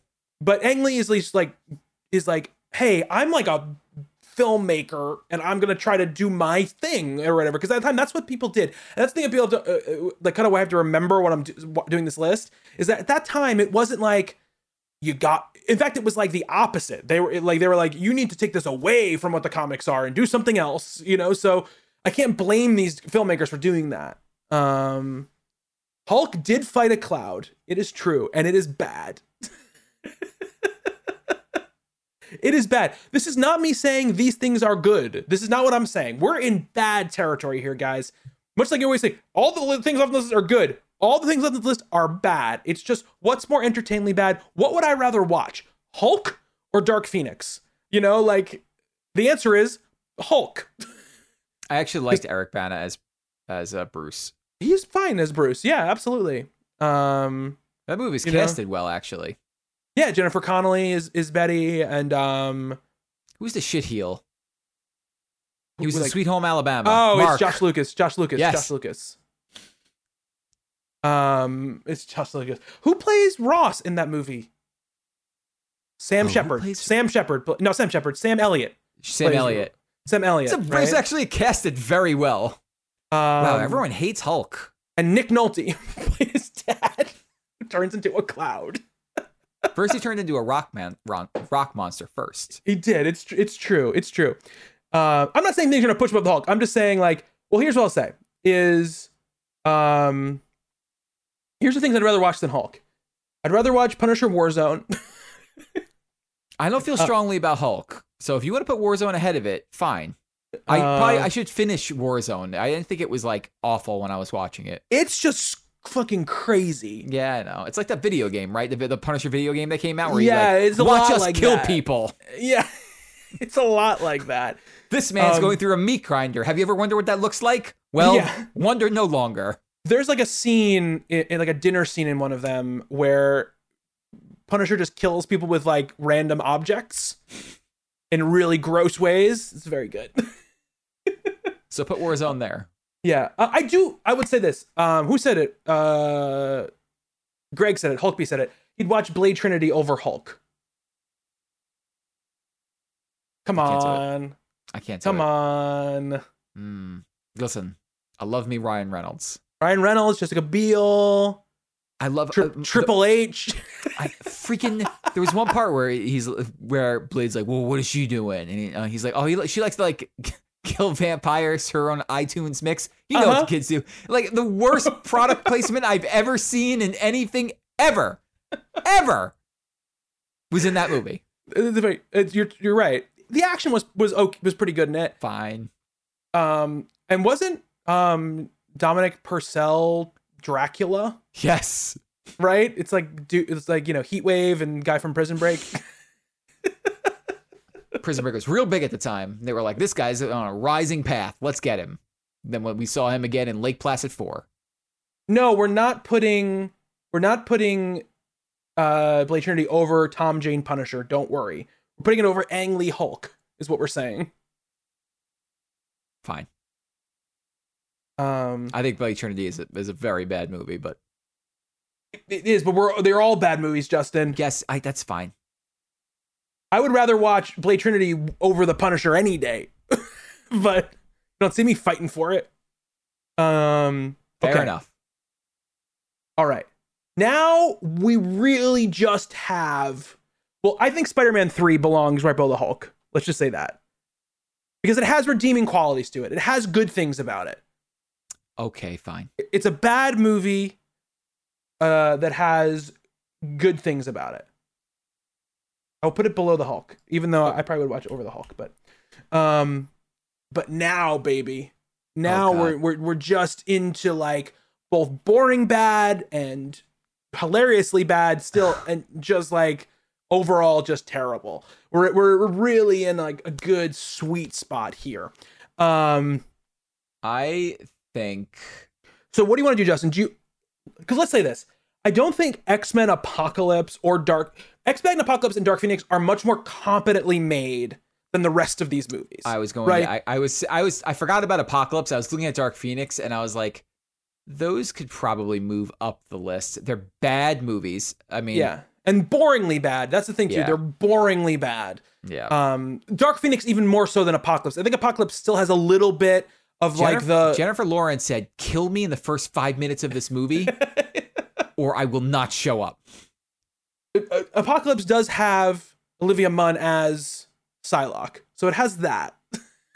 I know, but it also has Oscar Isaac as Apocalypse. Oh, with I it- love Oscar as like a Power Rangers character. yeah. That's what he looks like. It was something. Ooh, Ivan Ooze. So Ivan Ooze. He looks like Ivan Ooze in in that in that movie. there are cool scenes in Apocalypse where Xavier and uh, Apocalypse are fighting on like you know ba- basically the Mindscape, Yeah. and then Jean comes in and goes all Phoenix on everybody. Yeah. That was fine. Like yeah, I, I definitely uh, Apocalypse above Dark Phoenix, but yeah. Yeah. Because I, I you know I feel like the okay so okay we're gonna put these here right here there we go. What we have left. Let's just read out what we have left, Justin, for the people at home. Elektra, Fantastic Four 2005, I'll call it, because that's Fantastic Four and the Rise of the Silver Surfer, X Men The Last Stand, Ghost Rider, Ghost Rider Spirit of Vengeance, X Men Origins Wolverine, and the Fantastic Four movie from 2015. man, this is tough. This is a tough. Oh, decision. you are absolutely. Mark is right. Simon Kinberg, who is responsible for a lot of these movies that are left on this list, is having a very bad day at the end of this list. They should stop letting that person make movies. Yeah, yeah, yeah, yeah, yeah, yeah, yeah. Um, all these are fucking awful movies that made They me feel bad about being a comic book fan. Um, Alejandro, I it was you who said it. Somebody in there, somebody. I'm looking for Alejandro's. I, I want to see. I can't find his freaking everything he said. I'm pretty sure Alejandro was trying to get those original FF movies like way up the list before. he was no, it somebody was in said it. our in our like Daredevil section. He was talking Yeah. about it being there. No, Alejandro, those are bad movies. Greg, Super- Ghost Rider Dark Phoenix is not a bad starting point. Here's what I'll say. I'll, I'll tell you. I'll, I will tell you. Orange Origins. No, No. I hate X Men Origins Wolverine. X Men Origins Wolverine is so bad. All right, look, fine. Chris Evans was a very good Johnny Here- Storm. here's what I'll say. I don't I don't harbor huge hate for Fantastic Four Rise of the Silver Surfer. It has two elements which are actually pretty decent. One of which is, of course, Chris Evans as Johnny Storm. The other one is Laurence Fishburne voicing the Silver Surfer. Rad, yeah. Yeah, which is cool. you know, um so I would probably put that as the top of this bad one. They do Dave is right. They once again fight a cloud, Fucked up Galactus so bad though. but they say the word Galactus. Isn't Galactus a cloud in like one of the in the Ultimate Universe or something? He was, yeah. He was at one point. And at the time, that they all had the they all had giant boners for like, yeah, we're gonna do it, but it's maybe the ultimate universe. So you know, Well, it's no, but also they were like, well, this is this thing, these like you know, organism or- that would come and like wipe out a planet was more believable than a giant man in a purple suit. Yes, but how cool it would have been to see a giant man in a purple suit great. standing over it. All right, so fine. it. You make a good point that Chris Evans is fine. Is a Chris Evans was a good Johnny Storm, and the Mhm. Surfer was rad. Although they they messed up Doom so bad, they messed yes, up yes, they messed Oh, up freaking Reed so bad and Sue so bad. They didn't mess up. I mean, looks wise, the thing looks terrible in that rubbery suit, but Chiklis is good. He's good as Ben as, Grimm. as Ben Grimm. Yeah, so I think it belongs. That's a good place for it to be. Fine. Um, I think that, uh, yeah, maybe the original Ghost Rider can be next. I mean, It's again, we're in all bad here. it's Nick Cage. It is Nick Cage. It, has that going for it. yeah. Um, I only saw the Ghost original Ghost Rider once. uh, here's the thing, uh, and Mark is saying Dark Phoenix feels high. Dark Phoenix isn't a good movie, but it is a it's perfectly competently made movie. There is nothing like terrible about Dark Phoenix. It's just Boring. painfully boring and mediocre. Like Yeah. that that is what it, the rest of these movies are not even really competently made. So like I have to we have to at least put them below the competently made bad movies. I got to I get to watch Fassbender run around being Magneto one more time. So that wasn't Uh Dark Phoenix and Dark the, the franchise was already dead because it got bought by Marvel, yeah. you know? It wasn't coming back anyway. It wasn't coming back anyway. so it wasn't going to happen. Um It's a horrendous like to me it's it's like it's the height of this was pointless. Why did you make this? Yeah, And I was bored to death watching it. Yeah. About that, like they, they have Nightcrawler in both Apocalypse and in uh in, in Dark Phoenix, and he's nowhere even close to as good as the movie that was made 17 years before it. You know, it, it's just crazy. The rest of the list is very bad. so, Justin, I'm just ask you for a gut check, okay? Which of these movies would you rather watch? Elektra, Fantastic, either of the Fantastic Four movies, X Men: The Last Stand, Ghost Rider, X Men Origins Wolverine, or Ghost Rider: Spirit of Vengeance. Ghost Rider. Only because I've seen it once and I'd be like I would be like, should I watch this? Maybe I should watch this again Okay. and see what it was like.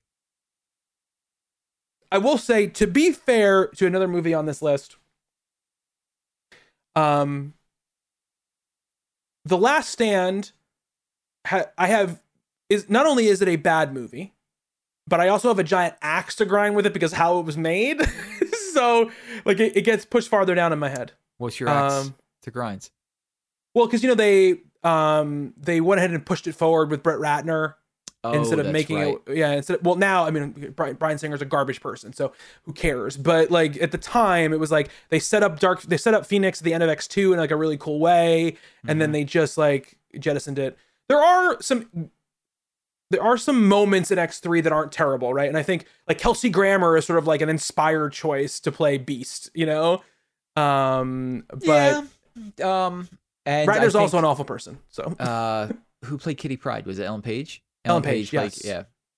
W- But they literally said, "I'm the Juggernaut, bitch." uh-huh yes yes Vinnie They did. Jones. Vinnie Jones should not have been. Vinnie Jones belongs in one very specific type of movie where his like his thing just works.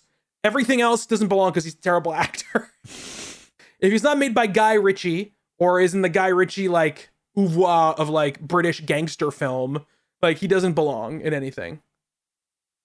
Lots of garbage people ironically attached to the X movies. Very true. Um Oh, it was so bad. um so ghost rider then i would say i mean i feel like the last stand goes here probably Yeah, probably. It's very bad, but probably. I, I would watch the last stand over x-men origins Wolverine. you're right. You're right. You're right. You're right. so um oops and then probably the first Fantastic Four movie. I mean, For it also most of the same ha- it reasons still we- has yeah for Yeah. the first one. It still has Chiklis. It still has Uh, yeah, Chris Evans. yeah, it does. Oh boy, these these these these movies down here though. quick story about the Fantastic Four and what it almost was compared to what it ended up being. Peyton Reed, who is now famous for directing the Ant Man movies, right, for Marvel, at the time had just had just made a movie called Down with Love with um uh Ewan McGregor and Renee Zellweger, and it was very like stylish and like like retro feeling. And he was supposed to make a Fantastic Four movie set in the 60s with like that sort of style, like set in the time where they were originally created, and that was supposed to be a Fantastic Four movie. Um, and then Tom Tim Tom Rothman, who was the Fox chairman at the time, who's notoriously like hated like comic book movies and just did whatever he wanted to and just put whoever he felt like was gonna be the next big thing in a movie. He was responsible for Tim Story, the guy directed Barbershop for them, making the movie because Barbershop was um was like very popular. So they were like, oh, this guy directed this comedy, he can direct this giant action movie, and they just put him in there, and that's what happened. so yeah, there's that. Um uh okay. So man. Man.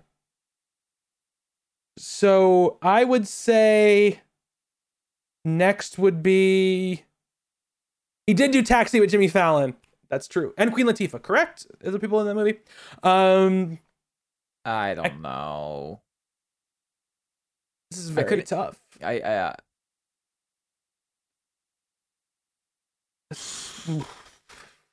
that Fantastic Four movie was literally the thing that was like, well, Bobby and I are never doing another comic book movie review because Fantastic Four broke us. It was so it was exceptionally terribly bad. So like I I'll never forget with that movie. So we had heard that it was going to be a, train wreck, like Yes. a dumpster fire.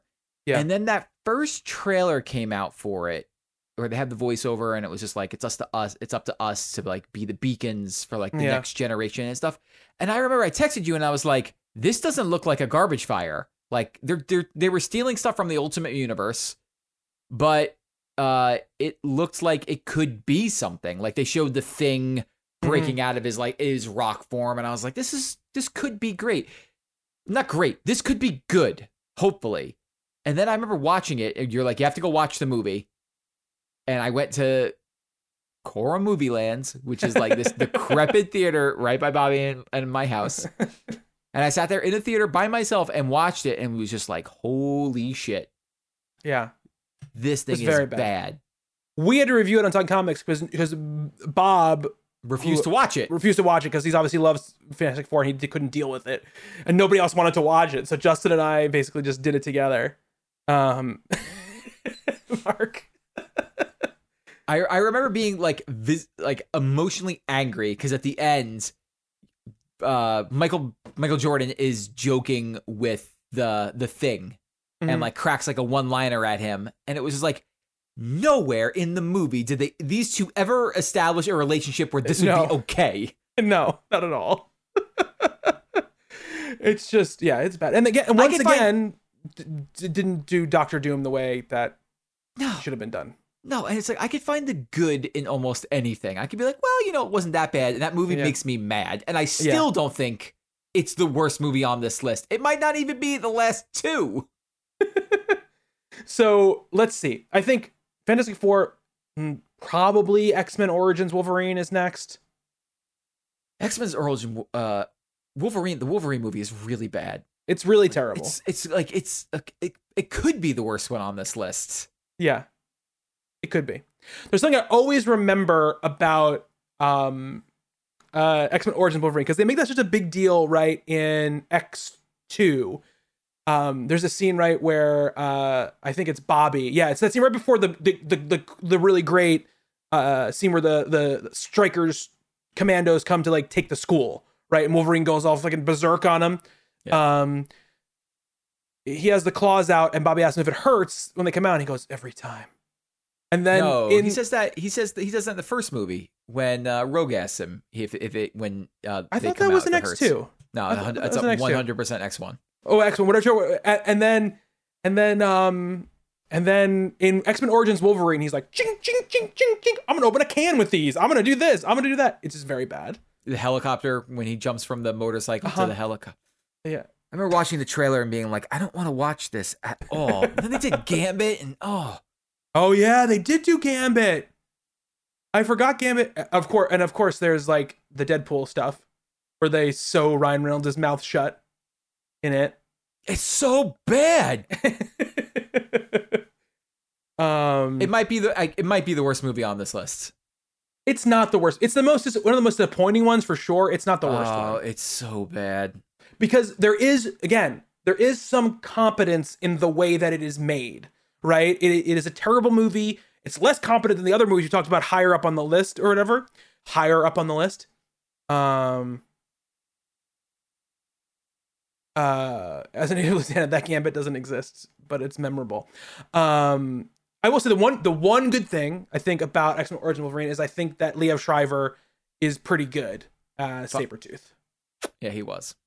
Um, everything else, fuck it, pretty much. but I'm gonna put it. I mean, it's better than Elektra.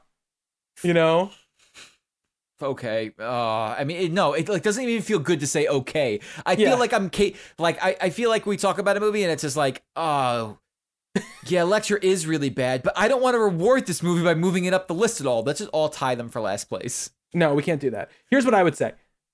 The last three, I would say, Ghost Rider, Elektra, Fantastic Four.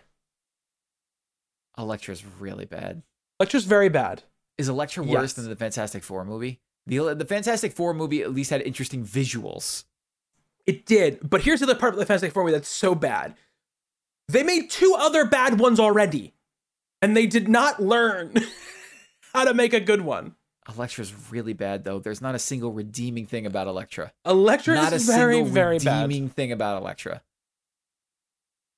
Elektra's very, very bad. They, they, the, the only redeeming thing they could have done is in they, if they freaking tied in Ben Affleck back into the movie, and they did, and then cut Yeah. it out. They watched that Jennifer Gardner movie, the Jennifer Gardner in Daredevil, and were like, "Let's double down on this." Well, you have to remember at that time Jennifer Gardner was incredibly popular. I know she was incredibly popular. All right, if you guys feel that strongly, I will put Elektra last. Because here's the thing: Ghost Rider: Spirit of Vengeance is a terrible movie. It's It's a terrible movie, but it's also it is fucking insane. crazy. Yeah, It's insane. exactly. And like, I can't remember those dudes' names because they made the Crank movies as well. I can't remember their names. They're they're brothers. I don't remember the fuck their names are.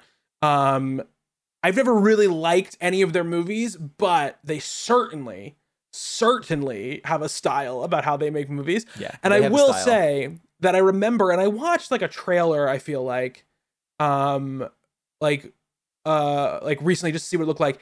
The Flaming Skull looked pretty good Yeah, in that fine. movie. Um, uh, okay. So, here we go. Neveldine and Taylor. That's what it is. Neveldine Taylor. Thank you, Mark. I knew Mark. Would, I knew Mark would come through.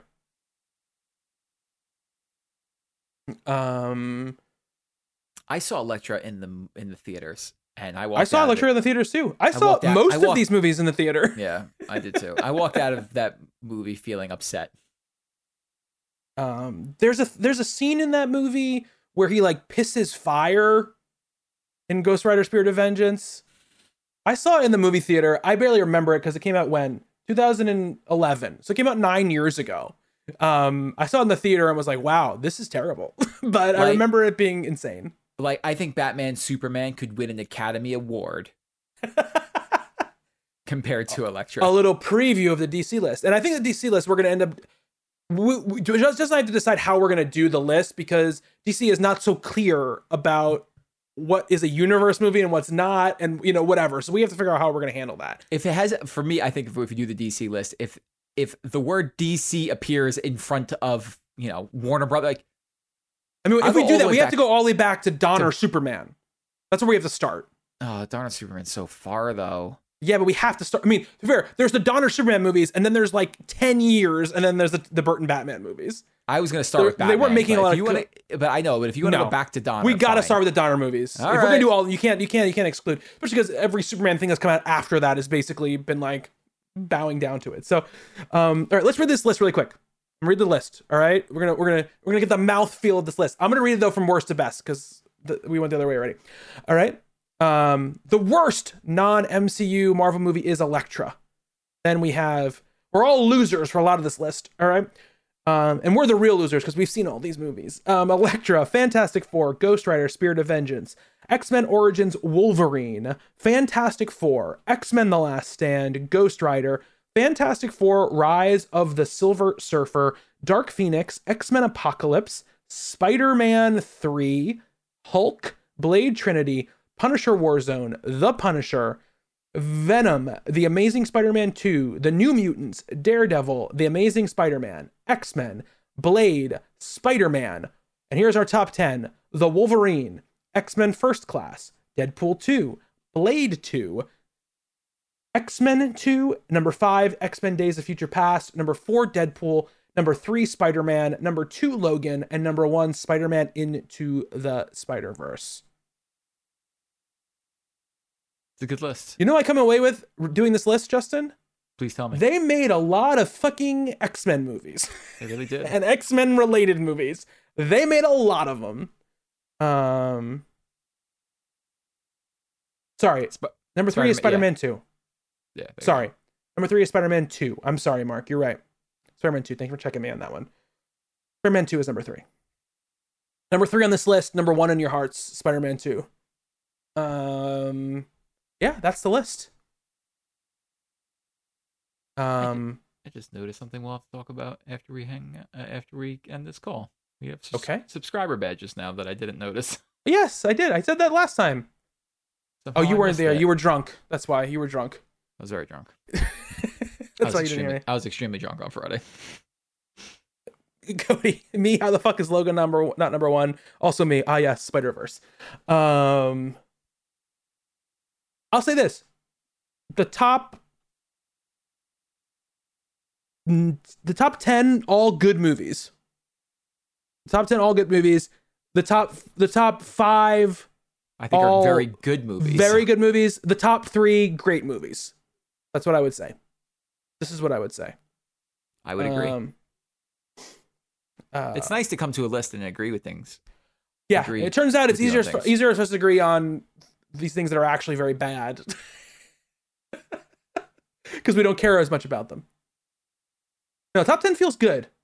Even the top like the top thirteen are all good. You know. Um. You know, um. So there you go. Yeah, top 10's good. I like that. Uh, it's we can't we can't wait that way. I said- Before I started, I was like, I don't know how many actually good movies are here. Is there ten? I think there's about thirteen good movies, like like you know fully good movies, and then probably you know a little more like oh some some partly good, some of it's I think bad. the bad uh, the bad movies start at fifteen. yeah, I'd say fifteen. I'd say fifteen.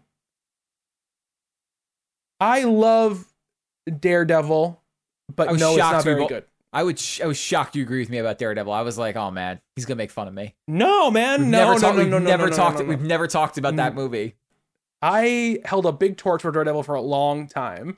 For a long time. Um, also, I just love Daredevil as a character. so I was like very, very hungry for Daredevil content, you know, at the time.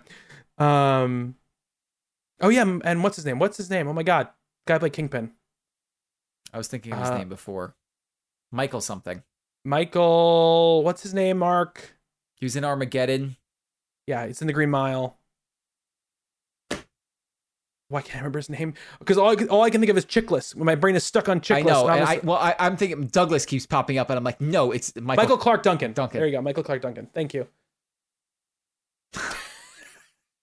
Mark's from the bathroom. is like, I know this. I know this.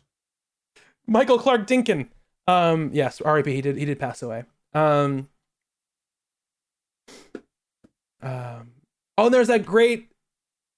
it's not great, but that scene, that line at the end where you know he's like, where where Michael Clarke Duncan's all like, "I'm gonna get you, Daredevil," like when he's like, you know, he's like broken. Um, uh, he's like, "I'm gonna tell everybody who you are," and he goes, "Yeah, you know, everybody in prison, you got your ass beat by a blind man," and they like walks away. I was like, badass. um. Um, Michael Clarke Duncan, yeah. Uh, all right. Um, was that's fun. gonna do it for the list. That was fun. Yeah, that was a good time. We we made the list. We made the list, and I'm I'm pretty happy with it. So, um, if you aren't subscribed to the podcast, please uh, do so. Um, I believe it's all uh, available on all podcasting services, and I believe I haven't got a chance to check this yet. If this if this still works or not, it should work, but let me know if it doesn't. uh, Anybody in the chat, um, you can subscribe there as well. Let me know if it's broken or not, because I might have to fix it. Um, and because it was being like weird when I set it up, because AWS was down at the time, so like Anchor wasn't really loading. It worked. Okay, good, perfect. Um, you can find us there. You can find this panels and pictures there. You can also find our gaming podcast there. Um, and you can, you can, like I said, watch us every Monday night, 9 p.m. on twitch.tv slash misadvent- misadventureland. If you want to watch the show live, be part of the, the live chat, go over it. Um, next week we'll be back with our gaming podcast. I believe that's on, are we, doing the, yes, right, Justin? Say that again. We're doing the gaming podcast next week. Yes, I think so. Okay. Gaming podcast next week. Check that out. Um, subscribe, tell your friends, share. Um, the stream schedule for this week I will be streaming Demon Souls on Wednesday and Friday. I'll, I'm going to put a schedule out tomorrow morning. Wednesday and Friday, usual time. I will be streaming some Demon's Souls. Trying to get myself farther in the game because I'm only playing it on stream. So I need to not get out of practice. God bless you.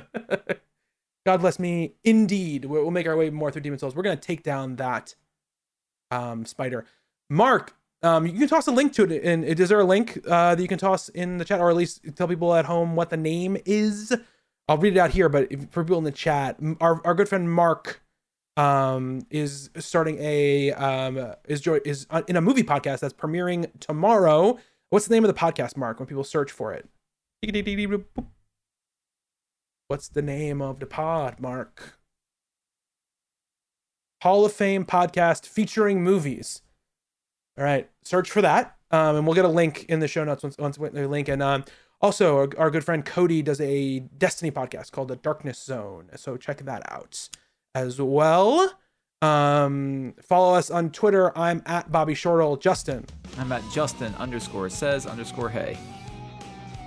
And like I said, follow us on Instagram uh, at Misadventureland TV. Um, we'll be back uh, for more streaming during the week and a podcast next week.